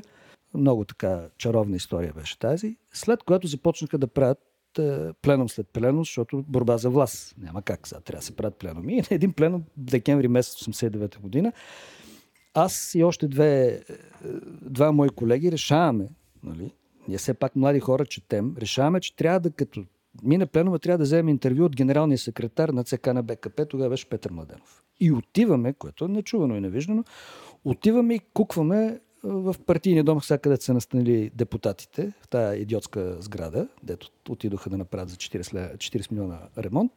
Точно там заседаваше ЦК на БКП. И ние сме влезли вътре, имахме журналистически карти, такива, малко като на държавна сигурност, червения ни, много бяха интересни. Така ги, едно движение трябва да направиш, за да ги извадиш пред, за да така да е, нали, се чувстваш значим. И влязохме вътре така с картите, седнахме на ние места и казахме, като свърши пленума, искаме да говорим с генералния секретар, другаря Петър Младенов. И там охраната тогава беше от ОБО. Нали, знаете какво е ОБО? НСО. Преди НСО. Да, преди НСО. Да. Дядото на НСО. Или може би прадядото, не знам. Да. Те сега не знаят хората от охраната и викат, седнете тук и чакайте. И почнаха да въртат някакви телефони. Тогава нямаше мобилни телефони, ни с жици имаше едни такива с шайби телефончета. Много, много симпатично беше. Ние седиме един час, след което телефона звънва и ни викат. То от охраната ни вика, елате на телефона, че ви търсят. Отиваме ние. Обажа се генералният директор на радиото. С такъв скандализиран. Какво правите вие тук? Кой ви е пратил там? Как ще давате вие бележки на генералния секретар на партията? Веднага се връщайте в радиото. Ужас. Страшен ужас. Ама не, аз ти казвам. А това е 9 часа вечерта. Пленума заседава. Аз щях да пикна в гащите, ако това се случи веднага. Не пикнахме, но изпитахме силни депресивни усещания. Значи бяхме като на разстрел. Yeah. Връщаме се в радиото. Там ни справиха до една стена, един скандал, едни обвинения. Вие как може? Защо? Защото това нямате заповед. Да, нямаш разрешение. Ти, това е тази самоинициатива да ходиш да взимаш интервю. Това да не ти е някаква западна медия. Свободна Европа или Deutsche Welle или Гласа на Америка. Това е държавното радио. Там трябва всичко да бъде, тогава имам предвид, да бъде с разрешение, с сценарий, с печат и подпис. Печата и подпис е важно нещо. Но това се крепи цялата държавност на печата и на подписа. Не ни уволниха, но нас малко. Пратиха ни в отпуск. Ужас. Така де. Това... Платен или не платен? Не платен. Това е един любопитен детайл. Опитахме се да бъдем западни журналисти, навряха ни така. Според мен това е много показателно всъщност, защото в момента ние седиме, нали, както ти описа тук атмосферата и си правиме медиа и така. Нали, общо заето. Никой не питаме, просто сме седнали, се записваме. Малко след 2 дена това ще го разпространим отново без да питаме никой. Вирусно из интернет. Вирусно в интернет. В метрото. Но всъщност супер интересна тази история, защото тя показва откъде сме тръгнали. Всъщност тия времена не са били толкова отдавна. Нали? Това е преди колко? 30 на години? Ми да, горе-долу да. Да, 30 години, точно така. Добре, и все пак ти оцеля. Оцеляхме, да. Ти и колегите ти оцеляхте. Оцеляхме, защото вече беше ясно, че започва промяна и така де, не посмяха да ни уволнат, макар че това, ако се беше случило няколко месеца по-рано, щяхме да гръмнем като една термоядрена бомба. Никой нямаше да разбере, разбира се, де, но както и де. В добър ден, между другото, тогава, това много интересни времена бяха сега, като че ли малко по-различно. Тогава беше и възродителният процес. Помните ли какво беше възродителен процес? То не ли? Да. 2-3 години преди това. 88 година, 88-9, когато започна голямата екскурзия. Да, ама преди това почва от 86-та има първите преименувания. Да, голямата екскурзия, когато, вижте, когато Тодор Живков излиза и казва ще ви дадем паспорти, т.е. мога да пътувате свободно, да. Това пак няма да го разберат нашите хора, които ни слушат. Какви са тия паспорти и как мога да пътуваш свободно? Нали сега мога да пътуваш свободно, но тогава не можеш. И започнаха да пътуват, да си заминават за Турция. Аз съм бил на границата тогава. Беше умопомрачителна гледка. Огромни колони от автомобили. Тогава бяха москвичи, лади, запорожци. Какво ти имат хората? Да, накачулени като с дисаги, с багажници. Цялата покъщна, която са могли да вземат, заминават за Турция. И след това ходихме Бургаско. Имаше села, които бяха абсолютно празни. Всичко беше... Все едно е паднал неутронна бомба. Знаете ли какво е неутронна бомба? Много голяма бомба. Не, тя не е голяма. Тя... Не гърми голяма. Не гърми. Тя облъчва с... и убива всичко живо, но оставя сградите непокътнати. И примерно, ако е пусната неутронна бомба някъде в някакъв град, ще избие хората, животните и всичко, защото много силно гама лъчение, твърдо лъчение. А пък сградите, инфраструктурата ще остане цяла. Това е част от голямото противопоставяне в студената война. Всяко такива оръжие имаше, включително и неутрон. Та се едно паднала неутронна бомба. Селото си стои, всички скръщат и няма никой. Тъжна гледка. Та, това беше по времето на прехода между така наречения социализъм, капитализъм. И тук радиото наистина имаше... Между другото, радиото тогава беше институция, не че сега не е. Но те бяха две програми, не безкрайно много радиостанции и в интернет милиони, ако искаш. Нали? Само да слушаш от цял свят радио. Тогава бяха две. Имаше една програма Орфей, която беше музикална. И два канала по телевизията. Това ти е забавлението. И на първи и на втори канал Тодор Живков се появяваше непрекъснато. Те облъчва и с идеология. И Тома Пространов с малко музика. Искам да питам, каква е... Как тогава радиото се е различало от телевизията? Принципно радио се продуцира е малко по-лесно от телевизия, защото нямаш... По-лесно е технологично. По-лесно. Да. Много по-лесно. Ти кажеш, че си попаднал в декадентско предаване, така да се каже. Да, беше по-различно. Да. По-свободно беше, да. Може би защото не беше по основната програма на радиото, която беше Хоризонт, а беше в Христо Ботев. Но как радиото като медия се различава тогава от телевизията? Нали, ясно, пак има новини, публицистични предавания, радиотеатър и така нататък. Какво е било основно? Ти кажеш, че си извърши профит. Радиото, както и тогава, както и сега, много по-директно и много по-масово облъчва, стига до слушателите. По-масово от телевизията? Да, защото ти, за да гледаш телевизия, трябва да седнеш. Тогава говорим. Първо да говорим за тогава. Ти трябва да седнеш вкъщи, в хола, да си купил телевизор, а тогава телевизори се купуваха трудно, особено цветните телевизори, и да седнеш и да гледаш. Докато радиото може да го слушаш на транзистор, в парка, на работното си място, както и сега, в колата. Тогава имаше също в автомобилите радиоприемници. Беше много по-директна, много по-бърза и много по-масова. Разбира се, както и сега и тогава имаше пикове. Радиото се слуша то е сутрешна медия. И тогава се слуша се сутрин. А не вечер, когато дават съветските филми или по света и у нас, хората тогава гледаха телевизия. Но иначе радиото достигаше до много повече хора, много по-бързо, защото просто технологично всеки един можеше да си носи радио в себе си. Нали, вие не го помните това време, но хората ходеха в парковете с едни руски радиоапарати ВЕВ и Селена, държат ги тук на рамото и в ръка и са си на батерии, пуснали са си музика и така се забавляваха млади хора в паркове и градинки. Това е радиото. Да, аз имам една теория тук. Тя е, че различни медии се различават по начина, по ритуала, по който биват потребявани. И всъщност, аз много съм разсъждавал в тия посока, защо примерно мобилния интернет ще я надскочи.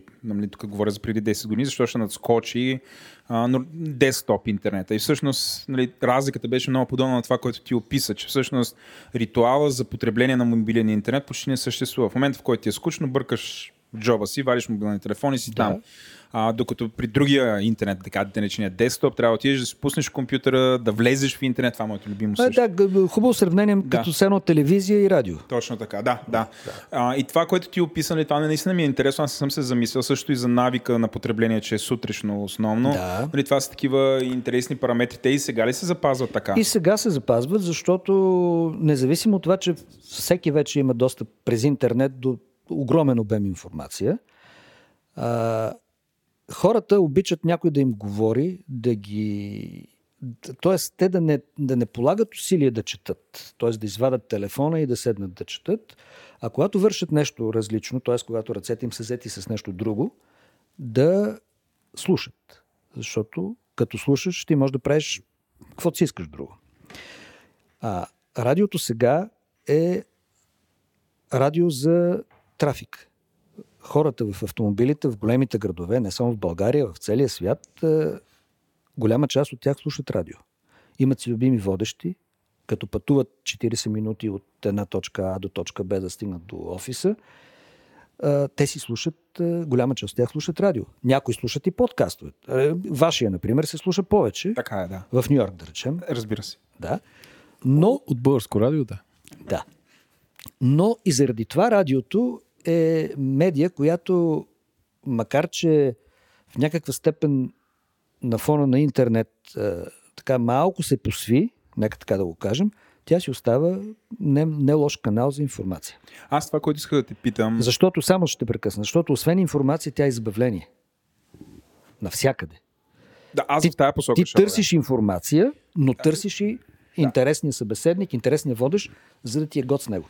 Да, като излязло радиото и веднага всички са казали, ще умрат вестниците. После като изляза телевизията, ще умрат вестниците и радиото. После като излезе интернет, всички ще умрат, нали? И сега вестниците умреха. Сега дойде коронавирус и всички ще умрем. Не е съвсем вярно. Кажи защо според тебе радиото ще оцелее? Значи ти каза някакви неща там, забавление и така нататък, но веднага въпрос е, според теб радиото има ли бъдеще и защо? Спрямо останалите медии и това, което се случва. То се наблюдава, вижда се, че радиото има бъдеще, защото има потребление. Има потребление, хората слушат радио. Не толкова масово, колкото преди. Вие знаете ли какво е радиоточка? Ние знаем. Но обясни за нашите много стари вече. Щом знаете какво е радиоточка, просто аз съм доста млад. Това е кабелна радио държавно. Да, радиоточка. Респром. Тя висеше във всеки дом на стената и оттам идваше гласа на партията. И идеологическия глас. Това е част от технологична пропаганда. Да, но радиоточката ти може да я изключиш, но не може да я махнеш от стената и тя винаги е там. Много се слуша. И радиоточките още работят, нали така? Да, не знам дали... Не, според мен вече ги прекъснаха кабелите. Според мен... Okay. Това е любопитен въпрос, между другото. Дали някъде по някои села, примерно на Североизток, има радиоточки, които да работят? Сега ще споделя нещо, което не съм 100% сигурен, но съм ставал с такова впечатление. Значи баба ми, Бог да я прости, лека и пръст, почина тази година, началото годината, изпусна ковида за връзката. И слава Богу. Но баба беше прикована на легло и дълги години. И моето впечатление беше всъщност именно радиоточката, защото бачка още, поне така съм оставал, тя си беше до главата изложена, продължаваше да се работи, излъчваше на от тия националните радиа. Това е моето впечатление. Само мога да съм си въобразил тотално, нали? Мога да бъда поправен. Значи, аз си спомням, че 99% съм сигурен, че примерно 2003 или 2004 покрай някаква сделка с БТК и четах новина в Капитал, че с това се прекратява излъчването на радио Хоризонт. Ама не, това е някакво... Разбираш, може да съм си го създал, защото радиоточката си продължава, тя е в разгратина, тя е сложена там, ама дали работела или не... Значи 96-та година и 97-та година, януари месец, радиоточките работеха, защото тогава Дарик, ако си спомняте, вие си спомняте много добре за януарските събития, 10 януари, тогава, когато беше виденовата зима, да. Хиперинфлация, $3000 е $1, $4 е една пенсия. Хората вече им писна, беше им дошло от тук, нямаха пари, нямаше ядене, хиперинфлация, нещо като Венецуела. Представете си. Нека да кажем, внимателно ще го кажа. $4 пенсия. Сега тези, които ни слушат в метрото, в колите или там, където смятате, че ви слушат, да направят сметка в момента те колко долари имат в джоба си и тогава да се сетят, че $4 беше пенсията за цял месец. Не за цял месец. И заради това атакуваха Народното събрание. Както и да е. Та тогава Дарик предаваше това нещо на живо. Единствената медия, която наистина го предаваше на живо, с едни мобилни телефони, мобифони тогава истински. Те бяха едни големи, нагряваха с едни антени. Та тогава, понеже имаше огромен интерес, нямаше такава информация, интернет не беше развит и хората слушаха радиото. Всъщност това беше единственият източник на информация. Тогава в радиокулите в страната техниците са превключили Дарик към радиоточките.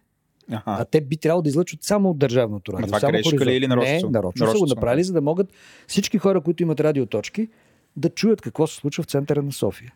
И ето, примерно, ролята на радиото тогава да информира хората, че нещо се случва, какво точно става, какво виждат репортерите. И това вече е чисто журналистическата част от цялата тази история.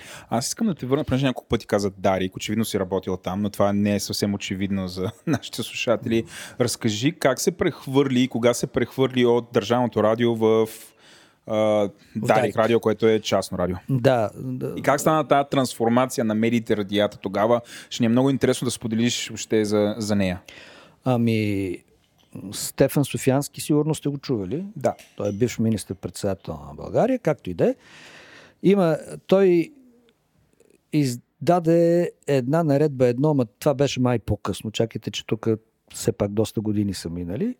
Така или иначе, чисто законово, се създаде възможност 1991-1992 година да могат да се освободи се честотен спектър от военните, защото военните държаха голяма част честотен спектър, освободи се честотен спектър и се даде нормативна база да могат да се направят и частни радиостанции. 1992 година, през есента, октомври-ноември, започнаха да излъчват първите частни радиостанции в България. Между другото, България доста напред. Примерно в една Австрия по-късно се започнали да излъчват частни радиостанции.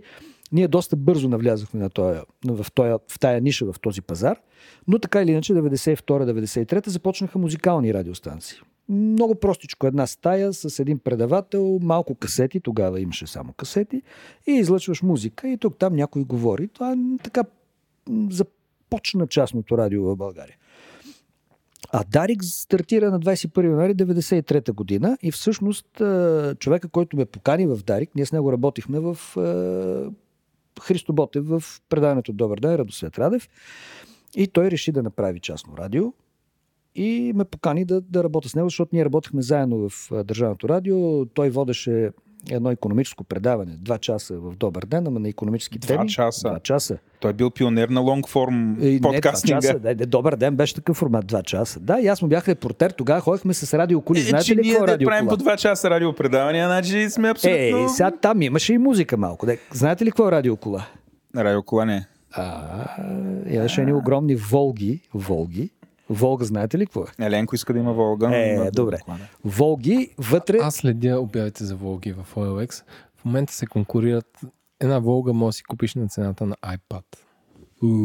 Ама не ме времето си купим Волги. И какво Радосвет те покани там? Да, защото ние работехме заедно. Аз бях репортер, който в "Добър ден", 2 часа, имаш събеседник вътре в студиото, но имаш и събеседници в различни точки на града. Аз да могат да ги включат, това нямаше мобилни телефони, да могат да се включат тия хора и да участват в предаването. Ходеше радиокола, която беше подвижно студио, както ние сме тримата тук. ПТС, ама... Да, някаква такава форма, и вътре на задната седалка на Волгата ти каниш събеседника. И там има един, който натиска едни копчета. Като нашата експировка. Точно такова, да. Там го хващат с едни антени в радиото, го приемат и това нещо се излъчва в ефира. Та ние работихме там заедно и когато той реши да направи частно радио, каза: "Искаш ли да дойдеш да работиш?" Аз викам, аз бях това млад. И не, че съм сега възрастен, нали? Да не кажем стар. Беше още по-млад. Сега съм супер стар. Тогава бях млад, супер млад. И викам, разбира се, защо пък да не пробваме. Та от тогава 26-27 години. Прекъсвам. За реклами. 26-27. Така, искам да кажа, че да е жив и здрав вестник Атака. Така ли? И домейна архив, като се пише archiv.vestnikataka.bg, който моята информация е правилна. БТК спира селските радиоточки. Името на статията датирана от брой 11 на Вестник Атака, т.е. в коя година? 2005 година, 26 октомври. Това са селските радиоточки. Те са там. Те радиоточките бяха там. Чакай, аз горе за Разград, там имаше. Има все още радиоточка. Разград не е село. Шегувам се. Части от Разград по това време сигурно с такова ниско строителство, нека така го кажем. Небостъргачите са били в центъра, ниско строителство и вътре е имало радиоточки. Супер, че има Вестник Атака да разберем такива неща. Но също така, понеже моята теория, че алгоритъма на Google толерира или бута нагоре само нови новини. В смисъл, в последните над 2 години. Никой не знае, включително и в Google, алгоритъма на Google какво прави. Че ми отне, като животните, да цъкна 6 пъти next, за да стигна до това нещо. През 2014 година има подобна новина на територията на Бургас, защото може да се разпространяват на общинско ниво. Така че Общинският съвет на Бургас е гласувал 2014 да спрат местните радиоточки. Значи, ето 2014. Но аз наистина си спомням, че 2004-2005 четах Капитал, че спират радиоточките for real, защото те са били собственост както телефонната мрежа на БТК. Да, ама радиоточките явно са имали собствен живот. Добре, и нямаме... Някои от тях са измерили чак през 2014. Или през 2000 и все още са живи. Ето това е чудесно за нашите слушатели. Ако слушате този подкаст по радиоточка, пишете ни. Няма или начин. Слушате и искате да намерите отговор на това нещо, пъже ние не успяхме в момента, моля, ресърчнете ни, напишете в Twitter или там, където си комуникирате с нас. Връщаме се към Людмил, който разказва за трансформацията на радиото от държавно и тотално контролирано към една супер свободна медия. Аз се връщам към себе си. Да, ако обичаш. Тотално се връщам към себе си. Докъде стигнахме, Владо? Подскажи ми. 26-27 години. Да. За Волгите обясняваш как на задната седалка си склонявал хора да ги интервюраш. Не, не е суд. Това беше къртовска репортерска работа. Преди това се обаждаш, оговариш го. Той се притеснява, че ще участва по радиото. Това беше някакво страшно притеснение всички. Те изтръпваха, пребледняваха и... Като подкаст също. Да, и пребледняваха и някои даже млъкваха по средата на изречение. Така, и ти почваш да ги разговаряш и така. Беше голяма... Беше интересно. Интересно беше. Та след това започнаха частните радиостанции. Дарик беше една от тях. Започнаха да се развиват радиоверигите след това. Това малко като история. Едно радио започва в София, след това получава лиценз да излъчва и в Пловдив, във Варна, в Добрич, Кюстендил, във Враца. И така Дарик стана верига първоначално. След това... Кога стана верига? Още 94-95. Тоест за няколко години огромен бум. И национално радио за 2-3 години сте постигнали. Не, и национално станахме около 2000-та година. Твоята роля каква е била? Смисъл, окей, Радосвет те е поканил, ти какво си правил там? За Дарик, какво правеше? Всичко? Да, в общи линии частното радио не е като държавното. Нали? Много по-малко и хората трябва да правят повече неща, за да може да се движи цялата тая продукция.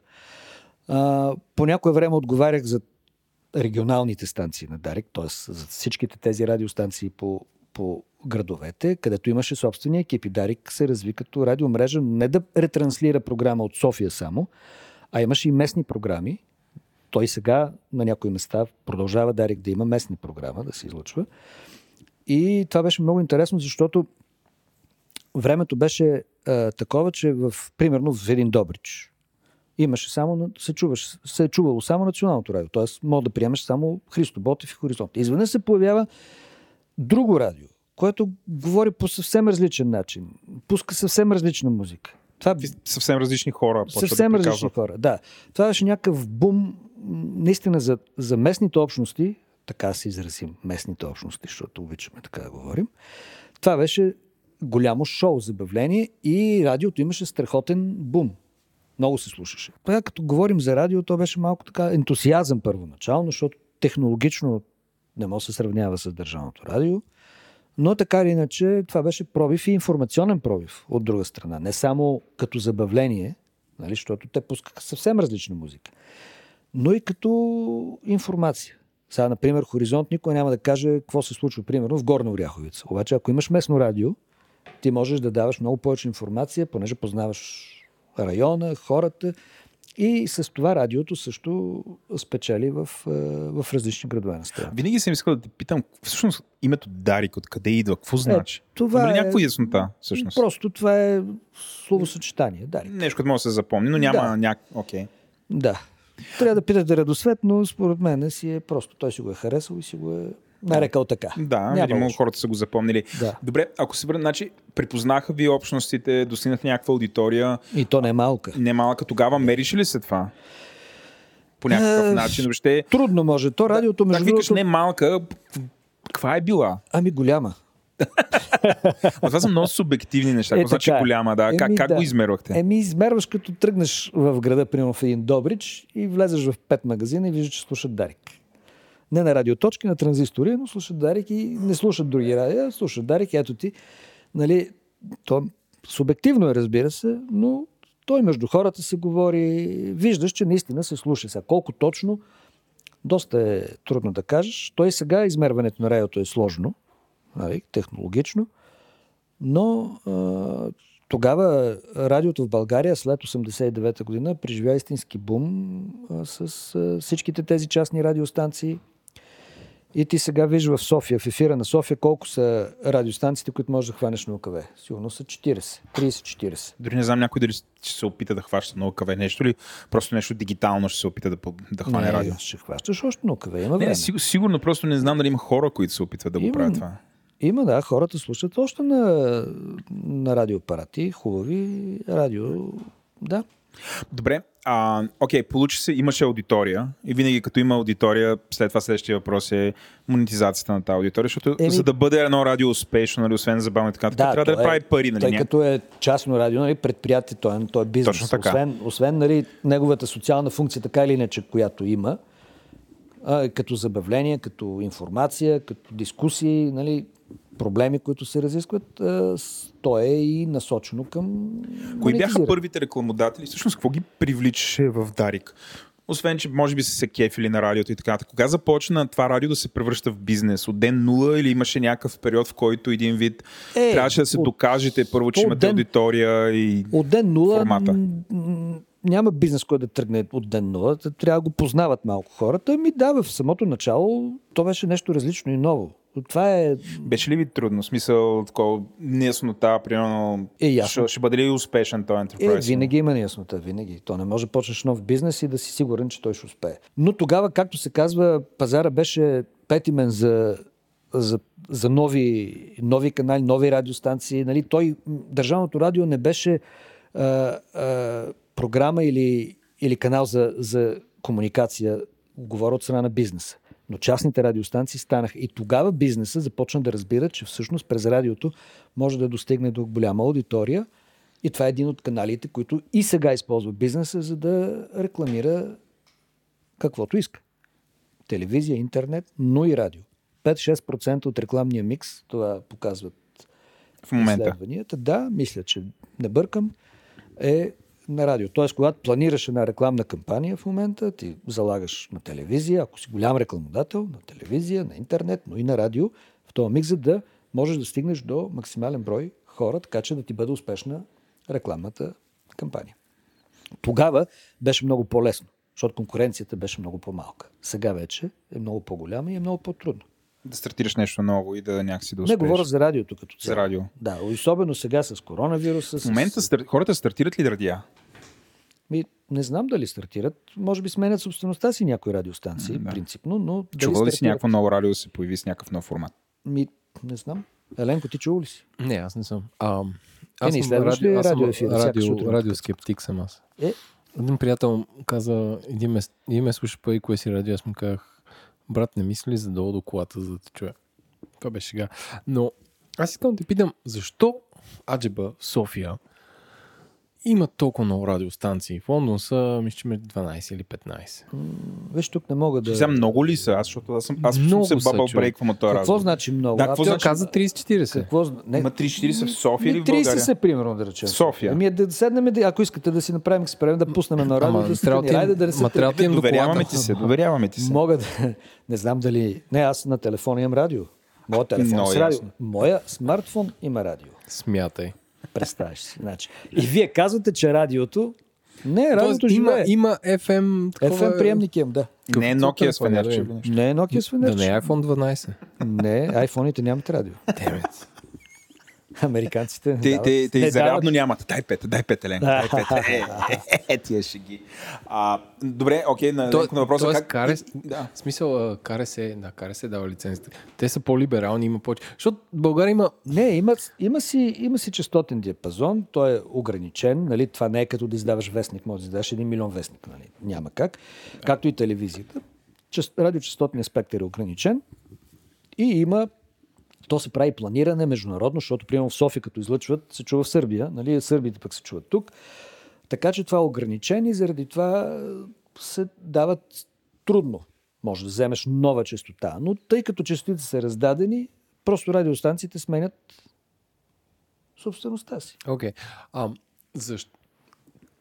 Според теб не са ли много? В смисъл за този пазар? Ето, той попита какво значи много. Ако на пазара те съществуват и могат да се изхранват, така да се каже. Значи не съм много. Предполагам, тук Еленко пита, защото като са един вид, като имат 30 радиа, големи въпроси, те могат ли да се издържат чрез по пазарни принципи, другото, което е малка държава, има достатъчна аудитория. Имайте предвид, че между радио и радио има разлика. Не, така. Едно радио може да бъде... Това ми беше другия въпрос, който последва. Нали? Моите спомени от радиото са, че като цяло примерно, музикалната селекция в радията опира до 3 диска. В смисъл, че е много стеснена. Не, тук ти говориш за нещо различно. Ти говориш за профилирането на радиостанции. Така, и че в момента, ако тръгнем сега да си пуснем, ако си пуснем софийския ефир, почти няма радио, което да има някаква публицистика, да има някакви разследвания. Нали, има хора, четат новини. И ти имаш отговор на този въпрос. Защо няма? Или защо са малко? Не, имаме въпрос към тебе. Ти трябва да кажеш. Въпросът е защо според тебе... Много е прост въпрос. За да правиш такъв тип програма, т.е. да има новини, да има разследвания, да има публицистика, това е скъпо. Трябва да има хора. Хората я правят. Когато правиш музикално радио, в което примерно хващаш, да речем, 90-те години. Има такива, които са профилирали 90-те. Това е ясно. Ти имаш един музикален редактор, който разбира, който подбира музиката за 90-те, най-доброто, и почваш да го въртиш. И има хора, които искат да слушат тази музика. И те слушат. Това са слушателите. Колко струва това? Плащаш лиценз, плащаш ток, плащаш, да речем, един офис, плащаш на 3 човека и това е всичко. Когато трябва да правиш публицистика, да пратиш човек да разследва и той примерно 2 седмици да се рови, за да намери нещо, което да съобщи на аудиторията, това струва пари. Той човек трябва да получава заплата. Следователно, сериозната журналистика навсякъде е нещо скъпо. Няма значение дали ще е радио, дали ще е сайт, дали ще е телевизия, дали ще сте вие. Вие също можете да правите сериозна журналистика. Можем да правим сериозна журналистика. Така, т.е. това предаване ви е върха в сериозната журналистика. Това е тук абсолютно хората да ще им леят кожимият стрес от сериозно. Това е най-красивия гост. Това на практика е разследване, включително журналистическо. Това е кевити чек. Това е скъпо. Това между другото, много сериозен въпрос. То суджук, знаеш колко струва? Да. Ето, това е част от production cost. Сериозен, ние ще зачешеме в тази тема за защо не се прави, нали? Да. Не се прави, да. И скъпо е. Това е скъпо. Това наистина е много скъпо.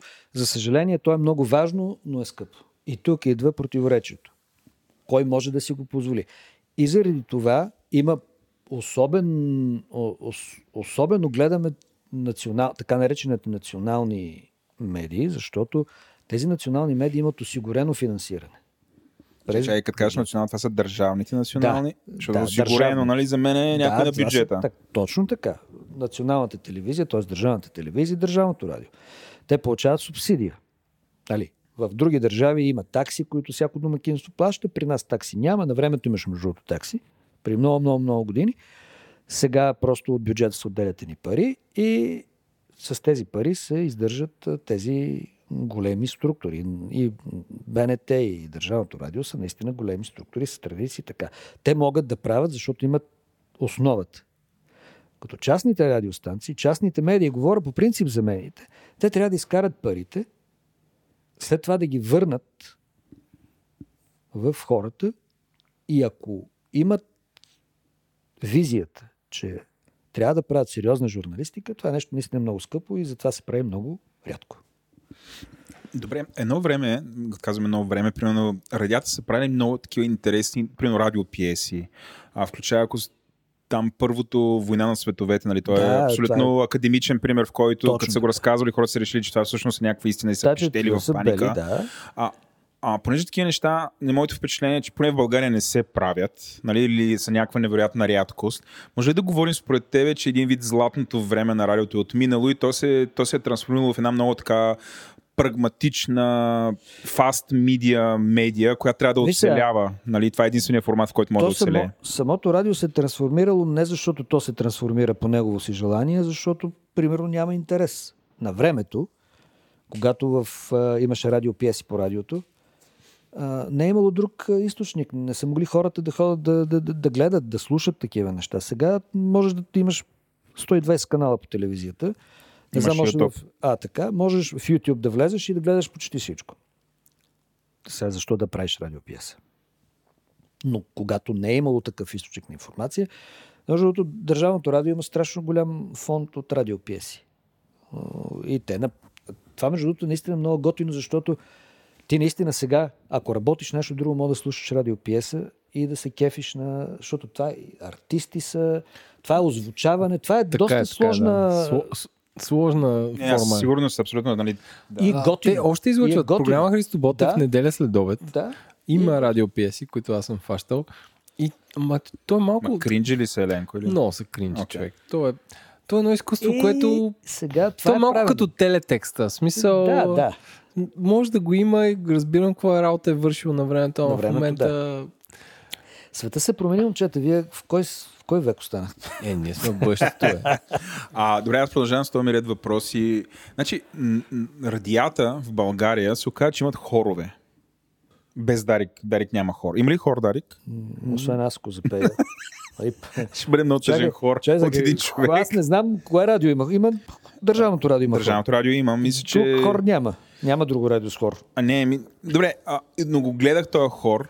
Намерихме един концерт, който се изнесли в Япония и съм абсолютно уау. Каква е била логиката това да се случва? Тук се връщаме малко на темата от така наречената радиото на времето беше културна институция. Добре, и какво? И то хор пее, те правят записи, след това ги пускат на хората, хората слушат музика. Според мен са направили economy of scale. Не, защото ти ако имаш радио, трябва имаш студио. Ако имаш студио, по-добре някакви хора да имат хора и да пеят и записват там и да излъчват, отколкото да пеят по читалища, където няма и да има. И това го пускаш по радиото. Да, и след като финансирането ти е осигурено, мога да направиш и два хора. Да, този хор, който гледах, беше невероятен. Така е.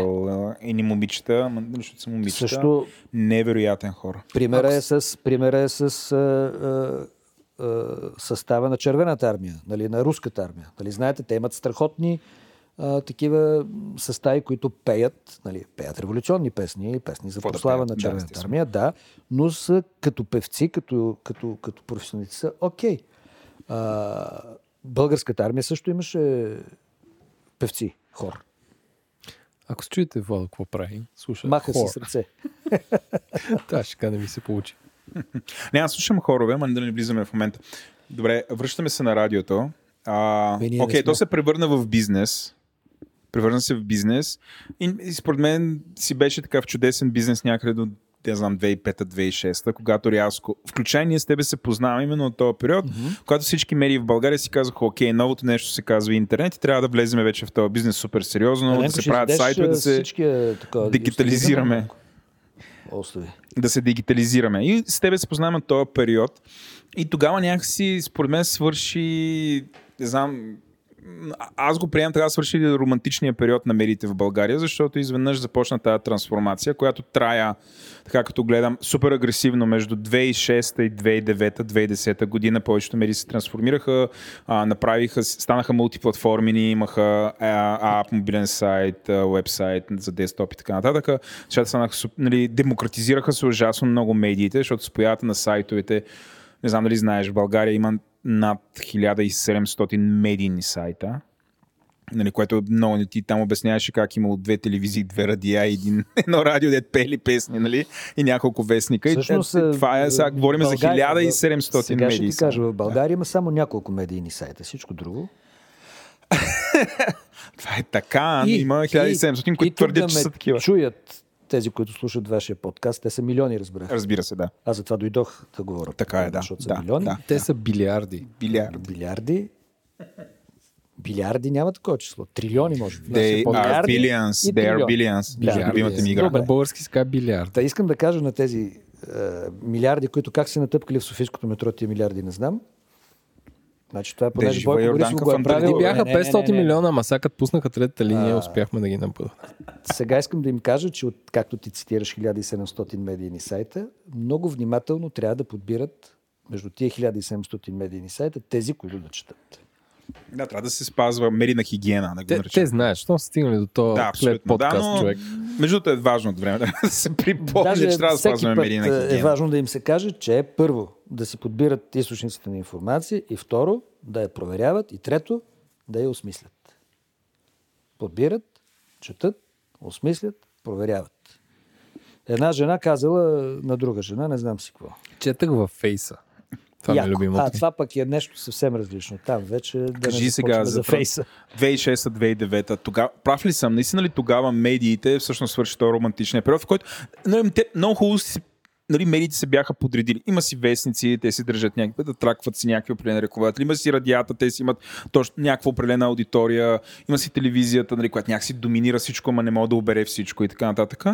И изведнъж дойде интернет и всички трябваше да се смесят и на това ново бойно поле интернет да отидат там. Според тебе, и първият ми въпрос е, да, свърши ли романтичния период и Б, считаш ли, че медиите заради тази дигитална трансформация по някакъв начин загубиха идентичността си? Не. Защото идентичността не са си загубили. Това не го казахме, но ти от радио водеш, или въобще човек, който е радио. Да, стана управител на Дарик Уеб, което е оглавяваше трансформацията на Дарик. Виж сега, радиото, всъщността, душата на Дарик се прехвърли в интернет, в Дарик. Какво значи това сега? Душата се прехвърли, това е много религиозен изведнъж. Не, искам да кажа друго, те ще ме разберат интелигентните ти слушатели. Че това, което е правил Дарик по радиото, говорят, че Дарик е сериозна и още си е сериозна медия, т.е. тя поднася и коментари, и новини, има и дискусионни предавания, не е радио за забавление само. Той забавлява, но и обяснява. Те новините напоследък са супер забавни. Да, по други причини, не заради журналистите. И когато ти имаш технологичната възможност да стигнеш до повече хора през интернет, ти го правиш. Не само радиото, телевизията, вестниците, всичко, защото това ти дава технологията. Но всъщността я прехвърляш. Новините на радиото ги пускаш в интернет. Ма те са подбрани от тези редактори, по този начин съобщават еди какво си и ти го четеш вече на сайта на Дарик. Така че технологичната революция в медиите всъщност е продължение на медиите. Това са канали, чрез които те достигат до по-голяма аудитория. Те могат да направят и подкаст като вас, могат да направят в момента, примерно Дарик излъчва от студиото си разговорите с събеседниците в YouTube. Тоест ти можеш да гледаш, това е един вид телевизия. И в това няма нищо лошо.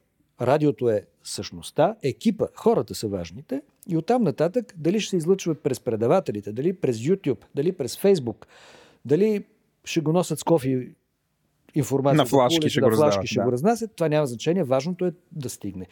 И основното за сериозните медии е това, което те казват на хората. Какво им казват? Как им обясняват това, което се случва? Дали искат да им го обяснат и дали просто ги информират и дали ги информират така, че хората да могат да си направят съответните заключения. Имам един такъв въпрос, който е много Дарик related, защото навременно съм се занимавал. Анализирали сме Дарик с какво са успешни. за част от нашите слушатели е ясно, че ние с Еленко работихме в икономедия и на практика бяхме конкуренти с Дарик. Да. На медийното пространство. Абсолютно. И това, което ви сме забелязали е, че вие бяхте особено добри, когато примерно има някакво убийство и трябва да се брекне някаква новина. И това винаги ни е било интересно. Въобще, как го правите? Нека да кажем, че не само убийство, някакво извънредно събитие. Абе, бяхте много добри за всякакви такива криминални проявления. Ами, ето, това е въпрос на организация и на хора. Ако имаш репортери, т.е. много добре знаеш и ти си имаш хора, които си ги обучил, подготвил, те работят с хъс и в собствените си там, така се нарича, ресори, нали? Но това не са ресори на кола, ресори, т.е. да. Направление в... Защото един човек не може да е пенкилер да разбира от всичко. Така, има криминални, културни, спортни, каквито щете там репортери. И когато един човек е жив, млад, чете, свързва се с хората, с хората от своето си направление, ресор, той получава бързо информацията. Те му я казват. Нали, това е вече майсторството на журналиста, на репортера. И когато в Дарик е имало такива хора, той има и сега. Естествено е, че сме стигали, да речем, както ти казваш, произволният пример за убийство, бързо. Значи, те по някой път се обаждат самите източници на репортери, казват, тук има такъв и такъв проблем. Нали? И така. И това е да изградиш екип. Но това за всяка медия въжи и за нова телевизия. Както вие в момента двамата сте изградили екип и правите подкаст. И сте успешен екип, разбирам. Турбоуспешен. Но никой не се обадил, ако примерно има някакво убийство. Каже, бе, Владо, Еленко, каже ти подкаст. Тук запишете на подкаст. Вие работите в друго поле. Вие... да, ние сме така. Веднъж на седмица гръмко. Първо забавлявате или чакайте сега. Да. Вие първо информирате и после забавлявате или първо забавлявате и после информирате или въобще не знаете какво правите? В първата ни част на шоуто първо основно забавляваме, втората се опитваме да информираме, но и да забавляваме. Ние обогатяваме като цяло. След това хората са богати хора. Това, което възпроизвеждаме тук от последния един час, не знам кой ще го слуша. О, абсолютно. Продължавам с... Десетки ще го слушат. Десетки звезди обаче. Продължавам с въпросите. Значи на времето, когато сме си говорили с тебе и нали, бяхме говорили кое е по-важно за вас, скоростта или дълбочината. Е, тогава ти каза, че принадлежим на групата на Дарик някакси. Може би заради радиото, скоростта на казване на събитието е много по-важно, отколкото нали, да се излезе с един анализ, да се даде бекграунд, там по обърната пирамида на журналистиката да се покрият всичките нива. Тогава аз имах едни такива много такива съмнения, че това в дългосрочен план е как да кажа... успешно. Че е възможно поради факта на влизането на социалните медии, защото социалните медии са по-бързи, от която да е нормална медия. Просто всеки там бълва каквото си иска и така нататък. Ама каквото си иска? Така е, да. Всеки пише каквото си иска. Или поне до момента пишеха каквото си иска, защото започнаха тия процеси за регулация на социалните медии. Вече не могат да пишат хората само каквото си иска. Дори президента на Съединените американски щати няколко твита му ги маркираха, махнаха един твит. Аз го харесвам Тръмп, не знам защо така се отнася с него. Всеки има право на лош вкус, но... Благодаря те. Не знам дали е... Съедин човек, който си е загубил вкуса. Дали е лош или е реалистичен вкус. Не бе, наистина, това е шегата на страна. Връщам се за скоростта. Аз харесвам Тръмп. Считаш ли, че радиото... Харесвам Тръмп. Добре, бе, няма лош. В смисъл, сега ще се върнем на Тръмп. Да се върнем преди това обаче на радиото. Ти считаш ли, че скоростта в момента е една от основните характеристики на радиото предвид интернет? Радиото е бърза медия. Какво е? Бърза медия. Да, бърза. Тя е директна медия. Влизаш в студиото и казваш. Ако си го научил, го казваш. Даже интернет може би е по-бавен, защото ако на мен ми се обади репортер, и аз правя 3 крачки до микрофона, аз мога да го съобща на аудиторията, която примерно е 150 000 човека в момента, да речем, слушат, веднага ще го научат. Интернет също, обаче радиото стига директно до много хора, докато в интернет, ако имаш сайт новинарски, нали, ти ще облъчиш аудиторията си на сайта, ако си много бърз. Ама другите няма да разберат, нали така? Кои са другите? Ти и радиото няма да обучиш те, които не слушат. Да, разбира се, но да речем, че все пак радиото, понеже се излъчва в ефир, нали, стига до много по-разнообразна аудитория, отколкото един сайт. Защото ти, за да облъчиш хората, пак стигаме до телевизията и радиото, момчета. За да влезеш в един сайт, ти трябва да си го отворил да го видиш, да го искаш да го отвориш. Докато радиото го слушаш дори с половина ход. Трябва си избрал честотата. Трябва си избрал честотата и седиш нали директно в мозъка ти влиза. Ако караш новото BMW тройка, трябва да си избрал Дарик там на дисплейчето. Аз другото виждам. Ама аз не съм избрал. Ще покажа снимки на нови коли, с които пише Дарик на дисплея. Е там. Да бе, ама не. Ние имаме тести за, между другото, и за Говори Интернет, защото нашето лого е с ударение на ито. И в нашия чат пускаме, който си купи нова кола, пуска дали излиза ударението. Много интересно. На Дача Докер излиза между... Забраняват ги тия, които не излиза ударението. Да, не излиза. На Ford Focus излизаше. Имаше някаква доста долна немска кола, на която не излизаше. Да. Та радиото си остава бърза медия, просто технологично си е бърза медия. Сега вече зависи, ако спът редакторите, не е бърза. Ако са живи умни момчета, е бърза. И то, който слуша... Но ще има бъдеще, дори в контекста на социални медии, интернет и така нататък. Да, радиото продължава да има бъдеще. Виж сега, дори да приемем, че... Разбиш, не мога да ме убедиш в момент, че радиото ще бъде по-бързо от интернет, но има нещо друго, което е... Аз мога да кажа, защото радиото това все пак е проверено. Психология. Психология. Да, да си говорим за психология. Да, тук има психология. Какво е психологичното в случая? Колко пъти... Ето аз, примерно, ще... Със себе си ще дам пример. Качвам се в колата, имам музика, имам дискове, имам флашка, имам Spotify, не знам си какво имам, трето, пето, десето. Аз си пускам радио. Просто защото ми е най-лесно, знам кое радио, каква музика пуска и ми е най-лесно да си го цъкна и там да ми, те да ми го кажат. Те да ми сервират музиката, дори да ми кажат и новини.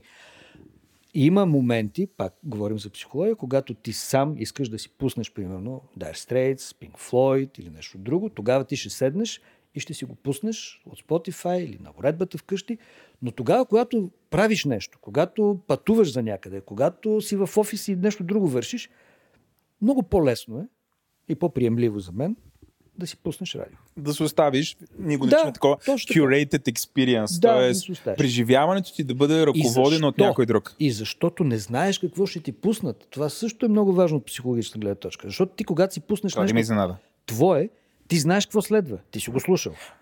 Ти нямаш изненада. Това между другото е много интересно, защото аз мисля, че подкастите по принцип са реакция именно на това, което ти казваш, защото хората при подкастите избират, те искат да са в контрол всъщност какво ще се случи. Ама от друга страна, един подкаст, който е направен добре, той няма да предположи, че тази... Да, това имах предвид. Че днес ще говорим за радио, защото хората миналата седмица сме си говорили за персийски клими. Междуто да. Да, няма лошо. Ето това е изненадата. Значи тук нямате ограничения в темите. И за това, примерно, и ако ги поднасяте, а вие сте интересни събеседници и двамата. Както се забелязва вече, да. Да, аз не съм от вашето ниво, разбира се, но вие сте интересни. И хората 40 години журналистика още тук не може да стъпиш. Хората ви слушат, защото знаят, че нещо ще има провокация, изненада, нещо различно ще им кажете. Да, може да за есенното листо да говорите. Защо е жълто, червено, зелено и защо пада точно на 25 октомври? Се откъсва от дървото. Примерно ви казвам. Съвсем произволно. Та, изненадата, когато ти пуснеш радио, ти знаеш горе-долу какво да очакваш, но не знаеш какво следва едно след друго. И също има и известна степен на мързел. Те ти го поднасят. То ти идва готово. Ти не полагаш усилия. Подбираш песните. Освен това, не знаеш, че ще ти пуснат музика от 90-те, ама дай да видим кои парчета ще минат. И е много лесно. И за това, и не само заради това, но и заради това радиото ще си има бъдеще. Дори тогава, когато... Между другото, това е нещо, което хората не разбират, но радиото е скъп продукт. Защото, примерно, ето вземи Дарик. И тия 45 предавателя в страната. Те консумират електроенергия. Това е ток. Това се разходи. Има някой там да им бае, да не паднат. Да, това трябва да се сменят. Това е технологичен разход за тази медия, който е много скъп. А чакай, ние плащаме хостинг, ние плащаме клауд хостинг. Така. Тогава, когато... Еленко. Тогава, когато, а то вече е факт, нали? Влезеш в колата, имаш директна връзка интернет и радиото ти е направено така, че да можеш да си избереш станция от Патагония. Не е Дарик от София, не е нещо друго от Варна, а радио от Патагония и то да ти дойде директно през интернет. Тогава вече истинската конкуренция. И пак ще слушат българските радиостанции. Няма значение технологичния способ за пренасенето на информацията. в главите на хората има радио, а пък как ще дойде то в колата? Дали през интернет, дали на ултракъси вълни? Няма никакво значение. Просто те ще го научат. Добре. Искам малко да насоча вече в една понеже вече преваляме и трябва да поприключвам. Искам да соча в няколко такива бих казал, такива персонални въпроси, които искам ти задам, нали, които не са само от интереса на нашата аудитория. Но първото нещо, което е до каква степен гласа на водещия има значение, примерно за неговия успех като водещ. Давам пример. Един от големите спорове в нашото комьюнити на Говори Интернет е, например, кой има по-хубав глас, аз или Еленко. И в смисъл 50 на 50. Аз мога да си кажа мнението. Въпросът е, има ли някакво значение гласа на водещия за това? Има, хората си дадат някаква представа. Много интересно, хората си дадат представа как изглежда човека, като му слушат гласа. И винаги се изненадват, защото той изглежда по съвсем различен начин. Има, хората свикват с гласовете, персонифицират ги гласовете и начина на изразяване, начина на поведение пред микрофона. Това също се търси, ето ти ме подсещаш. Това също се търси от слушатели. Ти не можеш да си... Кое се търси? Човека, гласа, радиоводещия. Този, който те забавлява или ти казва нещо интересно. Добре, Орлин Павлов има ли хубав глас? Според мен е забавен, аз го слушам, но гласа му не е някакъв феноменален. То не беше ли им певец? Да, ама води, според мен си скара парите с радио. Не е то Митко, не знам кой. Извинявай, Митко. Да, кой е по Magic сутрин? Не знам. Добре, Еленко, може да провери го. Значи знам, подари го. Не Орлин Павлов, Димитър Павлов е това. Димитър Павлов, нали така? Извинявам се, знаеш. Орлин Павлов беше певец. Да. Добре. Ето корекцията. Аз харесвам Павел Ивенц Ивенц. Кой харесваш? Павел Ивенц Ивенц ги харесвам. Те имат предаване по радиото. Нямат, просто ги харесвам. От време на време и Криско го харесвам. Това си на някаква турбоирония в момента от Людмила. Не бе, напротив. Наистина. Но казваш, че има значение всъщност гласа, защото хората през гласа се създават образ. Ти какво слушаш от високоговорителчето? Гласа. Как харесваш една песен? Мелодия, текст. По същия начин харесваш и водещия, защото той има присъствие през гласа, той има присъствие пак психология. Да, важен е гласа. Както казва Николета Лозанова, тя психологията всичко си казва. Добре. Що му е казала тя? Да. Та има значение, да. Има личността, има значение. Навсякъде в медиите личността има значение. И телевизионен водещ да бъдеш, там има и образ и глас. Един Ники Кънчев да речем. Харесван, не харесван. Слави Трифонов, харесван, не харесван. Хората, между другото... нещо много интересно съм забелязал през годините, в които съм водил. Ти кажеш бяло, по радиото казваш бяло, аудиторията чува всички цветове на дъгата. От бяло до черно. Това не го разбрах. Хората чуват това, което искат да чуят голяма част. Нали, аз казвам бяло. Един е чул, не дочул, защото радиото се слуша малко с половина. Той какво казва? Май каза синьо. Друг е чул бяло, трети е чул черно. И започват дискусии. Но това е част от действителността. Ти четеш един текст, двамата ще прочетем с Владо един текст и ще разберем различни работи от него. Така е. Как виждаш радиото след 5 години? Ако оцелеят повечето радиостанции, защото икономическата ситуация е тежка, особено с COVID-а. Това ти е някакъв мотив. Нещо, COVID. Пъдъмц. COVID. Забавлявам се. Не бе, наистина. Смисъл... мислиш, че ще намеря достатъчно финансови средства да си трансформират сайтове и някакво онлайн присъствие, така че да... Виж, новото БМВ да ти излиза не на FM, а на нещо друго. Какво може да се случи? Какво случи с вестниците? С радиото няма да се случи също. Вестниците вече почти ги няма на хартия. Само най-големите останаха и не знам, може би така настояват носталгично, че трябва да има и хартияно издание. И са в интернет. И в един момент, след 5-6 години, примерно 24 часа някъде да го заемен, той ще бъде 24 часа, но младите хора ще го познават като сайт, няма го познават като вестник. Ако го познават изобщо? Да, ако го познават изобщо. Същото беше и с Дневник. Дневник беше на хартия, след това е... Аз си спомням, да. Да, сега е само и хората го познават като сайта Дневник. Дневник БГ. Това беше вестник Дневник, между другото. Това е много интересен феномен, защото много хора му казват вестник. Понеже се познавам с Вели, която е главният редактор, и тя ми прати. Да, миналата година ми прати някаква покана, да речем, от президентството на Насико, която Велислава Попова, редактор на Вестник Дневник. Тоест, че в президентството там техните представи в... още е Вестник. Хард дисковете някъде. И така канят на някакви неща. Тя, между другото, Велислава Попова доста дълги години вече е главен редактор на Дневник. Десетки, да.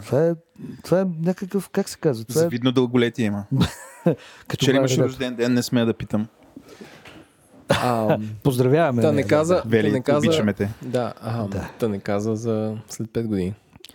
Може да има някакво укрупняване, някакво ще изчезне. Не е въпросът какво ще се случи с една или друга радиостанция. Основният ви въпрос е какво ще се случи с радиото. И след 5 години радиото ще бъде тук. Не, въпросът ми е, ще има радиостанции, да, ще има музикални радиостанции. Тук са малко дечка като вестниците. Да прескочат в интернет радиостанциите. Това искам да кажа. Те са в интернет всичките. Ама много е сложно, човек. Смисъл... Как да е сложно? Примерно, ако ти си в Съединените щати, вие знаете ли, Дарик, примерно, колко слушатели има в щатите? Ти ще ни кажеш. Нямам никаква представа. Много са. Пишат във Фейсбук. Много е субективно. Колко 100? 600 хиляди? Много са, защото примерно всеки един момент, сега съвсем скоро не съм гледал тия данни, но примерно 2-3 хиляди човека са се закачили да слушат онлайн. Ти мотивиращо ли? То не е бизнес, ама е някакво...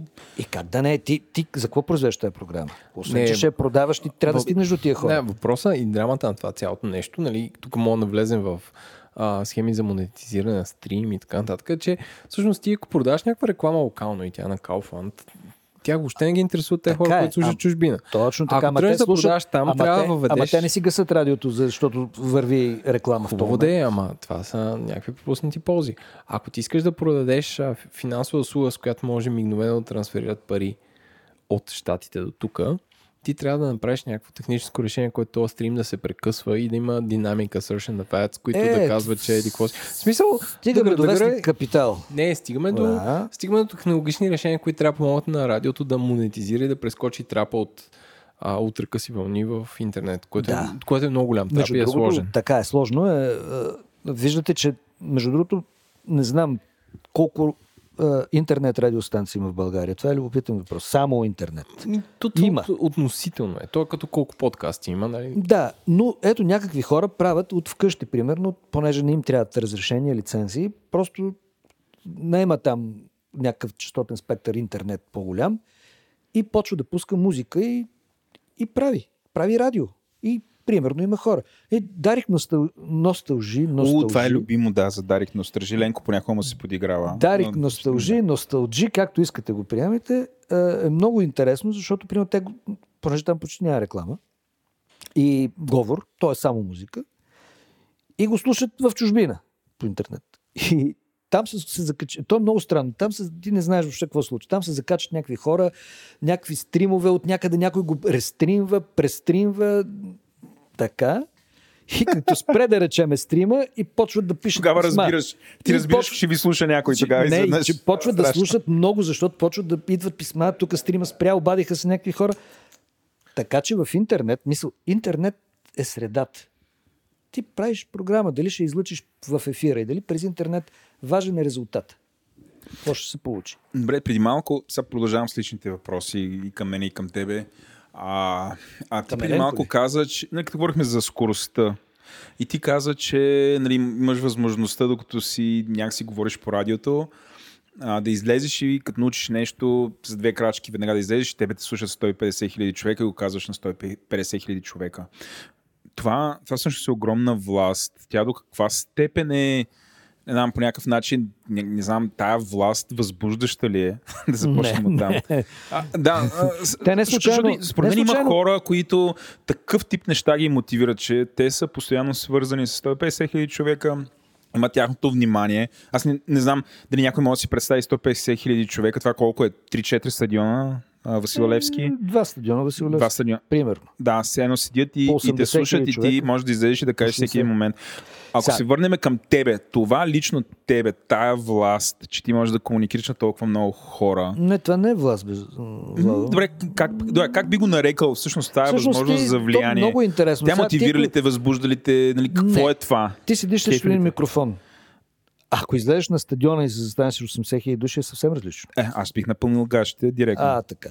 Но ти седиш преди микрофон, от твоя глас, това, което ти казваш, излита. Много хора го чуват очевидно, но тъй като ти нямаш директен контакт с тях, това не е нещо, което те притеснява или по някакъв начин ти пречи. След това разбираш. Вече сега, преди не се разбираш, но сега вече през Фейсбук страниците, през Фейсбук разбираш реакцията на хората мигновено, защото примерно сутрешния блок на Дарик, като води Дюзев и говори по някаква тема с хората, и веднага има обратна реакция през Фейсбук страницата. Те почват да пишат. Не съм съгласен с теб. Не му ли е гадно това? Той едва ли го гледа? Не гледа. Това... Не, защо? Това обратна връзка. Тя те натиска, нали? Ти получаваш шамари, нали? Ими да, много има негативни, някои не са съгласни. Ма това е част от бизнеса. И той човек има емоционалната интелигентност, това да не му влияе. И защо да му влияе? Той казва това, което смята. Той се изисква много висока емоционална интелигентност. Ето ти технологията как връща обратно моментално. На времето имаш обаждания по телефона в радиото. Поздравления. Високо рискови. Ти е бамайката. А, така, точно така. Форма не е от вчера. Форма не е от вчера, да. И това е част от технологията. Света се променя. Как ще гледайте на радиото като на... Аз за това казах душа. Гледайте на радиото като на продукт, който няма никакво значение как се разпространява. Дали през интернет, дали през УКВ, дали през средни, дълги, всякакви вълни. Абе има. Стигаш. Има значение. Ако слушаш музика, има значение качеството. Но ако слушаш глас... Има значение, защото ти е важен контекст. Защото ти, ако си избрал един подкаст, знаеш какво е сторито, знаеш за какво се разправя, еди какво си. А ти като бродкастваш радио, ти кажеш, че те слушаш 150 хиляди човека. Обаче ти нямаш представа, кой да си, си го е цъкнал, докато е на смяна в сота, да речем. Не знаеш, да, в сота, в колата, да, докато нали, спът. Че не знаеш кое е на бекграунда, кое е целенасочен избор да те слуша. Това е много важно. Нека приемем радиото не като отделни радиостанции, а като радио. Един медиум. Да, като един медиум. Според мен няма по-малко слушане сега, отколкото преди 15 години. Тоест, съвкупността от аудиторията на всички радиостанции в България дори може да е по-голяма, отколкото преди. Защото радиостанциите се профилираха, хората ги слушат, когато слушат за забавление, заради музиката, някои слушат заради новини, други заради нещо трето. А не смяташ ли, че технологията и устройствата горе-долу леко шкартират радиото, ако говорим за чисто FM радио, от това да е основното нещо, което се включва? Да, сега, чакай малко. От гледна точка на новините, да, ти можеш да отвориш някакъв сайт и да го прочетеш новините. Не говоря за това, но говоря ти, че следващата кола, която си купиш, много вероятно FM радиото да е шестото меню, а първо ще се включи, ще се свърже с телефона и ще ти покаже Android Auto или Apple CarPlay. В смисъл, това ще е първият избор. Няма да е FM. Сигурно.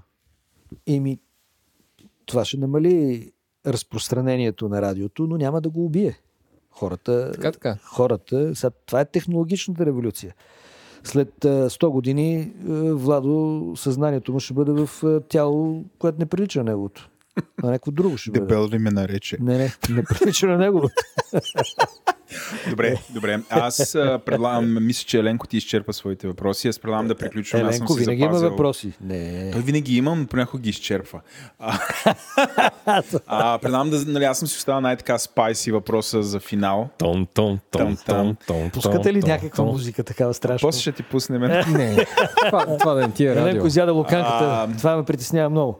Големия въпрос е, който всички след всичко, което чухме, иска да ти зададем. Защото аз така да го усещаме. Правил ли си секс по време на радиопредаване? Не, въпросът на Владо е било. Не съм. Между другото, това, като се замисли човек, това е трудна работа. Защо, бе, Людмиле? Защото, примерно, 40 години къде бля? Защо? В Дарик радио, понеже то е сериозна медия, има звукорежисьор. Никой не си сам, нали? Никой не си сам. А не, Еленко, тук са истини слушалки върти копчета. Така че, да. Виж сега, в малките радиостанции, които пускат само музика и седат по един човек, нали, там много вероятно това да се е случило. Ако си пуснеш някой от големите порно сайтове, сигурно ще има отдел там, как се казват тия... Примерно... Ресор, примерно, секс в радио. Секс телевизия. Да и така нататък. Да. Викаш секс в радио и милф, примерно, там такива категории. Не знам. Разбрах. Да, може да има. Но... Добре. Това не беше труден въпрос. Не знам, защото толкова се притесняваш, че чак се удари два пъти по главата. Ужас, го зададе. Да. Добре, кое е финално наистина? Кое е някакси Най-странното нещо, което ти се е случвало по време на запис, или може би най-спайси нещо, но това е по твоите... 40 години ли там, колко години би? 30 години радио. Аз съм млад човек, бе, какви 40 години, бе? Там десетките години, с които занимава се. Да. Кое е най-странното и въобще е така история, която би разказала любопитна и с това да приключим? Е, тук ме фана неподготвен са любопитна история. Той каза за Волга и радиокола. Това беше много давна любопитна история, не знам. Така не мога. Добре. Да, просто не мога да се сета за нещо любопитно. То любопитни работи стават непрестанно в радиото, защото работят хора, има завзеци, правиме си... Младен е завзек. Да, така. Когато няма превод на английски. Нали? Joker. Yeah. Да. И голямо забавление радиото. Въобще медиите са... Ама изпиват. Ти ги изглеждаш и спит. Едно време е по-пълничък така. Не правя подкаст за това. Да налееш. Ние Селенко да се оядохме. Толкова... Финален въпрос към тебе. Наистина финален въпрос. Търсих, ти имаш запис в Уикипедия. Не знам дали си го правил сам. Като гледах юзерите, които са го правили, не са ти. Но някой ти е създал профил в Уикипедия. Български журналист. Смятай. Обаче няма снимка. И се сетих, че на времето на една фара съм те снимал. Ти си така по-младичък. И си малко по-пухкавичък. И разрешаваш ли тая снимка да я кача в Уикипедия, да я сложа към твоя профил? Качи, аз ще влезе после да видя какво си качил и ако не ми харесва, ще я затрия. Можеш да я затриеш, да. Но ми разрешаваш. Разбира се. Няма да отнеса някое дело от господин Людмил. Глупост. Добре, беше ни изключително забавно. Трябва да си широко скорен. Аз съм... Пак ли дебел ли ме нарече? Не, като казвам широко скорен, сега се обръщам към многомилионната ви аудитория. Хора, бъдете широко скорени, гледайте на живота като на забавление, слушайте Дарик Радио, слушайте радио и слушайте подкаста на Владо и Еленко. Как се казва? Говори Интернет. Някои хора не виждат Интернет говори. Еленко, той е бранд менеджер. Аз съм бранд менеджер. Знам. Той е като говори Москва, ама Интернет. Това не го беше очаква. Не, аз искам да питам Еленко, хора, скоро в митниците. Тия шики за Еленко и митница, това клише. Знаеш ли какво случи милия месец? Отиде в митницата. Получих СМС от почтата. СМС от почтата? Да, ходя да си взема пратка. Ти такова нещо получава ли си? СМС от почтата. Та държава ще се оправи, аз ти казвам. Виждали ли сте плик наскоро, на който пише пар авион, такъв с едни червени... То всеки плик е така.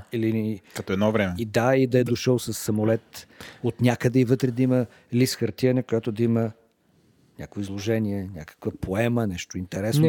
Ние ползваме, ние имаме имейл. И можем да се... Вие четете ли книги двамата? Рядко. Тук виждаш ли книги? Тук няма етажерка с книги в тази. Няма книги. Защо не четете книги? Имам обаче голям телевизор. Зад вратата, да. Тук визуалната култура и радиото се тачи. Аз бих казал на хората да четат също така, накрая. Освен да слушат, но и да почитат. Добре, и може би наистина за финал няколко пъти каза, че си фен на Тръмп, да кажеш защо. Но това е за още един час. Няма. Нямаме един час. Не знам. Рядко се намериш някой, който да си го признае, поне от нашата аудитория. Това е според мен се базика. Сериозно съм фен на Тръмп и сериозно смятам, че той ще спечели пак изборите.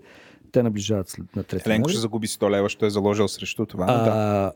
Смятам, не го познавам като човек, според мен като човек Тръмп не е окей като човек. Но е много прагматичен политик. Например, неговата политика към Европа е много прагматична. Да я отсвири. Да, Европа не е бебе, което трябва американците да го люлеят 60 години. Каза няколко неща на европейците, които трябваше отдавна да бъдат казани. За това, че трябва да се отбраняват сами, да отделят повече средства за отбрана, че не трябва да разчитат само на руския газ, че то тръбопровода Северен поток 2 всъщност политическа зависимост. Оттам тече не само газ, оттам тече и влияние. Това са много важни неща за Европа, които този президент ги казва. Освен всичко останало, отношението му към Китай, разбира се, той прави и глупости. Много ми е интересен с управлението му през Twitter. Той управлява света и Америка през Twitter. Туитват просто. И всички свикнаха с това. Ако имаше радио, щеш да разцепя, ама не се е сетил. Радио Белия дом. Говори Радио Белия дом. Смятай. Аз съм вашия Тръмп. Представяш ли си какво шоу ще бъде? Той да прави шоу. Гати. Той мисля, че по телевизията се изяви. Така да е, трудно се намират хора, които... Защото масовата пропаганда е срещу него. Но той е републиканец, за да не забравяме. Никой не е забравя. Бивш демократ, между другото. Той при нас има такива. Добре, Людмила, изключително много ти благодаря. Мисля, че се получи супер интересен и разнообразен разговор. Абсолютен джаз, защото тук нищо от това не е скрипнато. Да. Супер ти благодарим и си запазваме правото да те викаме пак да си говорим за радио и не само. Добре, другото. Може да е ефира на националите. Само ако направим подкаст, който да слушат по...